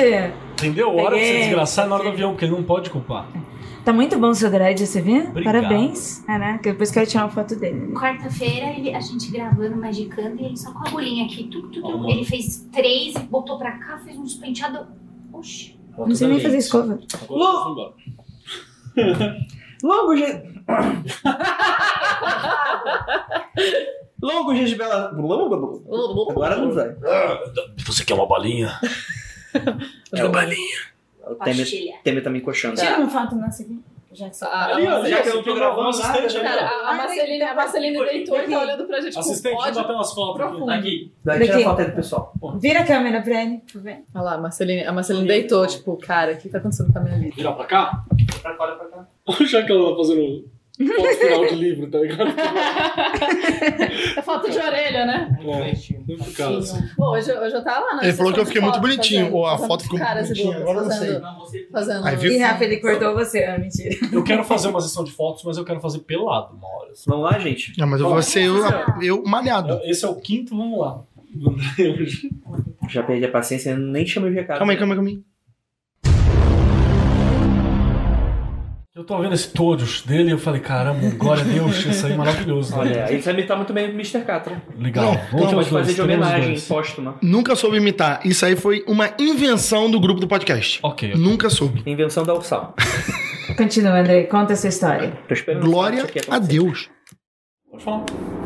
Ah, achei que você tava me dando bronca. Tá escaldado já, né? Ó, desde ontem não tinha um avião. Ontem não. Né? Não ouvi nada. Ontem nem eu lembro que eu falei pra você. Às vezes tem um barulho aqui. A gente começa a gravar, os aviões começam. E quando. é, se a gente tá gravando online, que eu tô aqui e a Ju tá na casa dela, aí eu fico em silêncio daqui a pouco a Ju. Peraí que tá passando Peraí que aqui. agora tá passando aqui. Ele sai daqui e vai pra lá. É. Que é o seguinte. Mas. Calma aí. O avião. Avião, é. E esse, esse queria entrar. Faca. Pô, mano, eu tô. Que, que eu tipo, calma aí, eu vou me afastar tá aqui. carregando. Você é do Rio, cara? Não. É, exato. Lá a gente tá acostumado com faca e soco inglês, que é não. do Rio tá com medo do Kelly. que ele- É porque ele tá falando assim, ó. Que ele Se tá fosse uma pistola, era tranquilo. 38 eu não tenho porte. Então só pode ficar normal. Mas se o seu presidente ganhar. Não, ó, já falei. Ganhou no outro dia, eu tô. ó. Pô, tá chegando na, na, na escola. o nome do meu, da minha agência vai ser Columbine. Eu vou chegar lá sorrindo. E aí, todo mundo marcando encontro na sala do Não é? depois? todo mundo se encontrando Já falei. Na virada do ano eu vou formatar todas as minhas redes sociais. Eu conheço gente que já tá fazendo isso. Bom, voltando. Sobre barulhos. Vai lá, vai lá, Kelly, continua. Ó, Glória a Deus, cortou na hora certa. Ai, fica assim, quero pegar o. Glória a Deus. Tá muito bom esse Essa foto que tu tirou ficou muito bonita. Dos dois. Saiu fotinha nossa? Nossa. Ah, a Ira tá uma máquina ali, deve estar no, no. Ah, peraí, pôr no. Nossa, que gatinhos! Deixa eu mandar tudo aqui. Vamos lá, gente, continua. Vamos. continuar, vai, Kevin. E. Vai passar o avião. Vamos esperar, né? Sim, vamos esperar. Tudo, tudo, tudo. A Marceline tá muito odiando a gente do Ela, sofá. tá- ela só fica de ouvido. Se eu for lá passar a mão nela, ela vai me bater? Vai, Vai, Provavelmente, amigo. vai lá. vai, vai. Bom meio pra filmar, né? Nossa, filha da puta, sai daqui. Sai daqui. Mas olha! Ela tá gorda, ela se movimenta inteira pra montar. Mas olha que bicho ruim! Físsimo. Sai, sai! Sai! Não quero carinho não. Ela é uma delícia. E ela tem um bigodinho de Hitler invertido, né? É o... Ah, Olha aí, olha aí. ó. Mas ela, ela julga igual a minha gata. Minha gata é dessas que julga também. Minha gata fica no canto. Às vezes você vai comer, a gata, ela tá dormindo. Vai comer a gata? Vai comer a gata? Vou Mas acho que é comer por minha isso. gata. Acho que ela, por isso que ela te julga. Ela amiga. tem razão, hein? Ela quer Você me comer. com ela antes, às vezes, é. Ela vai me comer! Exatamente. Eu tenho um mano em casa que vive tentando me comer. Socorro, help no olho, help. Vai. Tá bom, tá bom, peraí. Tá, é, eu vou voltar um pouco então. Solta o avião. Na minha história. Aí o avião lá. Nerdona. E o pior é que nessa época eu tava lendo Senhor dos Anéis, mesmo, é bem nerd. mesmo. Nossa, rapaz. Nome de Jesus. Então, mas eu, só li porque eu era adolescente. Eu parei na e tinha tempo. Nossa, adoro. Aí, vamos lá, vamos lá. Tem comida, pelo menos. Dos capítulos ela conta o quão difícil foi pra uma família acelerar a porra da moto. Vai tomar no cu. Tá gravando, né? Sabia, ela tava gravando. Tava tendo foto. Dando foto. Desgraça. Isso é uma bicha, sabe? Aquela, aquela expressão do, do South Park pra falar de motoqueiro. Isso é um viado. É mesmo? Aí ele chama todo mundo de viado. Aí os gays da cidade ficam preocupados porque acham que as crianças estão sendo preconceituosas. Aí as crianças explicam o que, que viado é alguém espalhafatoso que chama atenção e faz barulho pra caralho. Nesse, Não tem nada a ver com homossexual. Por essa ótica, make sense. Deixa eu só ver onde eu tinha parado. No capítulo Boa morte. Isso. É porque quem vai fazer exame é a Kit. É isso que eu tô falando. A gente substituiu o Jacaúna pela Kitty. ó. Vamos lá. Kitty. É a melhor troca. Kit. Gente, gente, gente, deixa eu encerrar. Deixa. Tá bom. Ô, filha, Assim tá estranho. tá com fome? Não. Ai, todo mundo me tira das cadeiras nessa casa. Tô Na minha casa é assim dessa também, casa. com moleza não. Vamos lá. Ah. mundofreak.com.br Até. Não, não, vamos lá.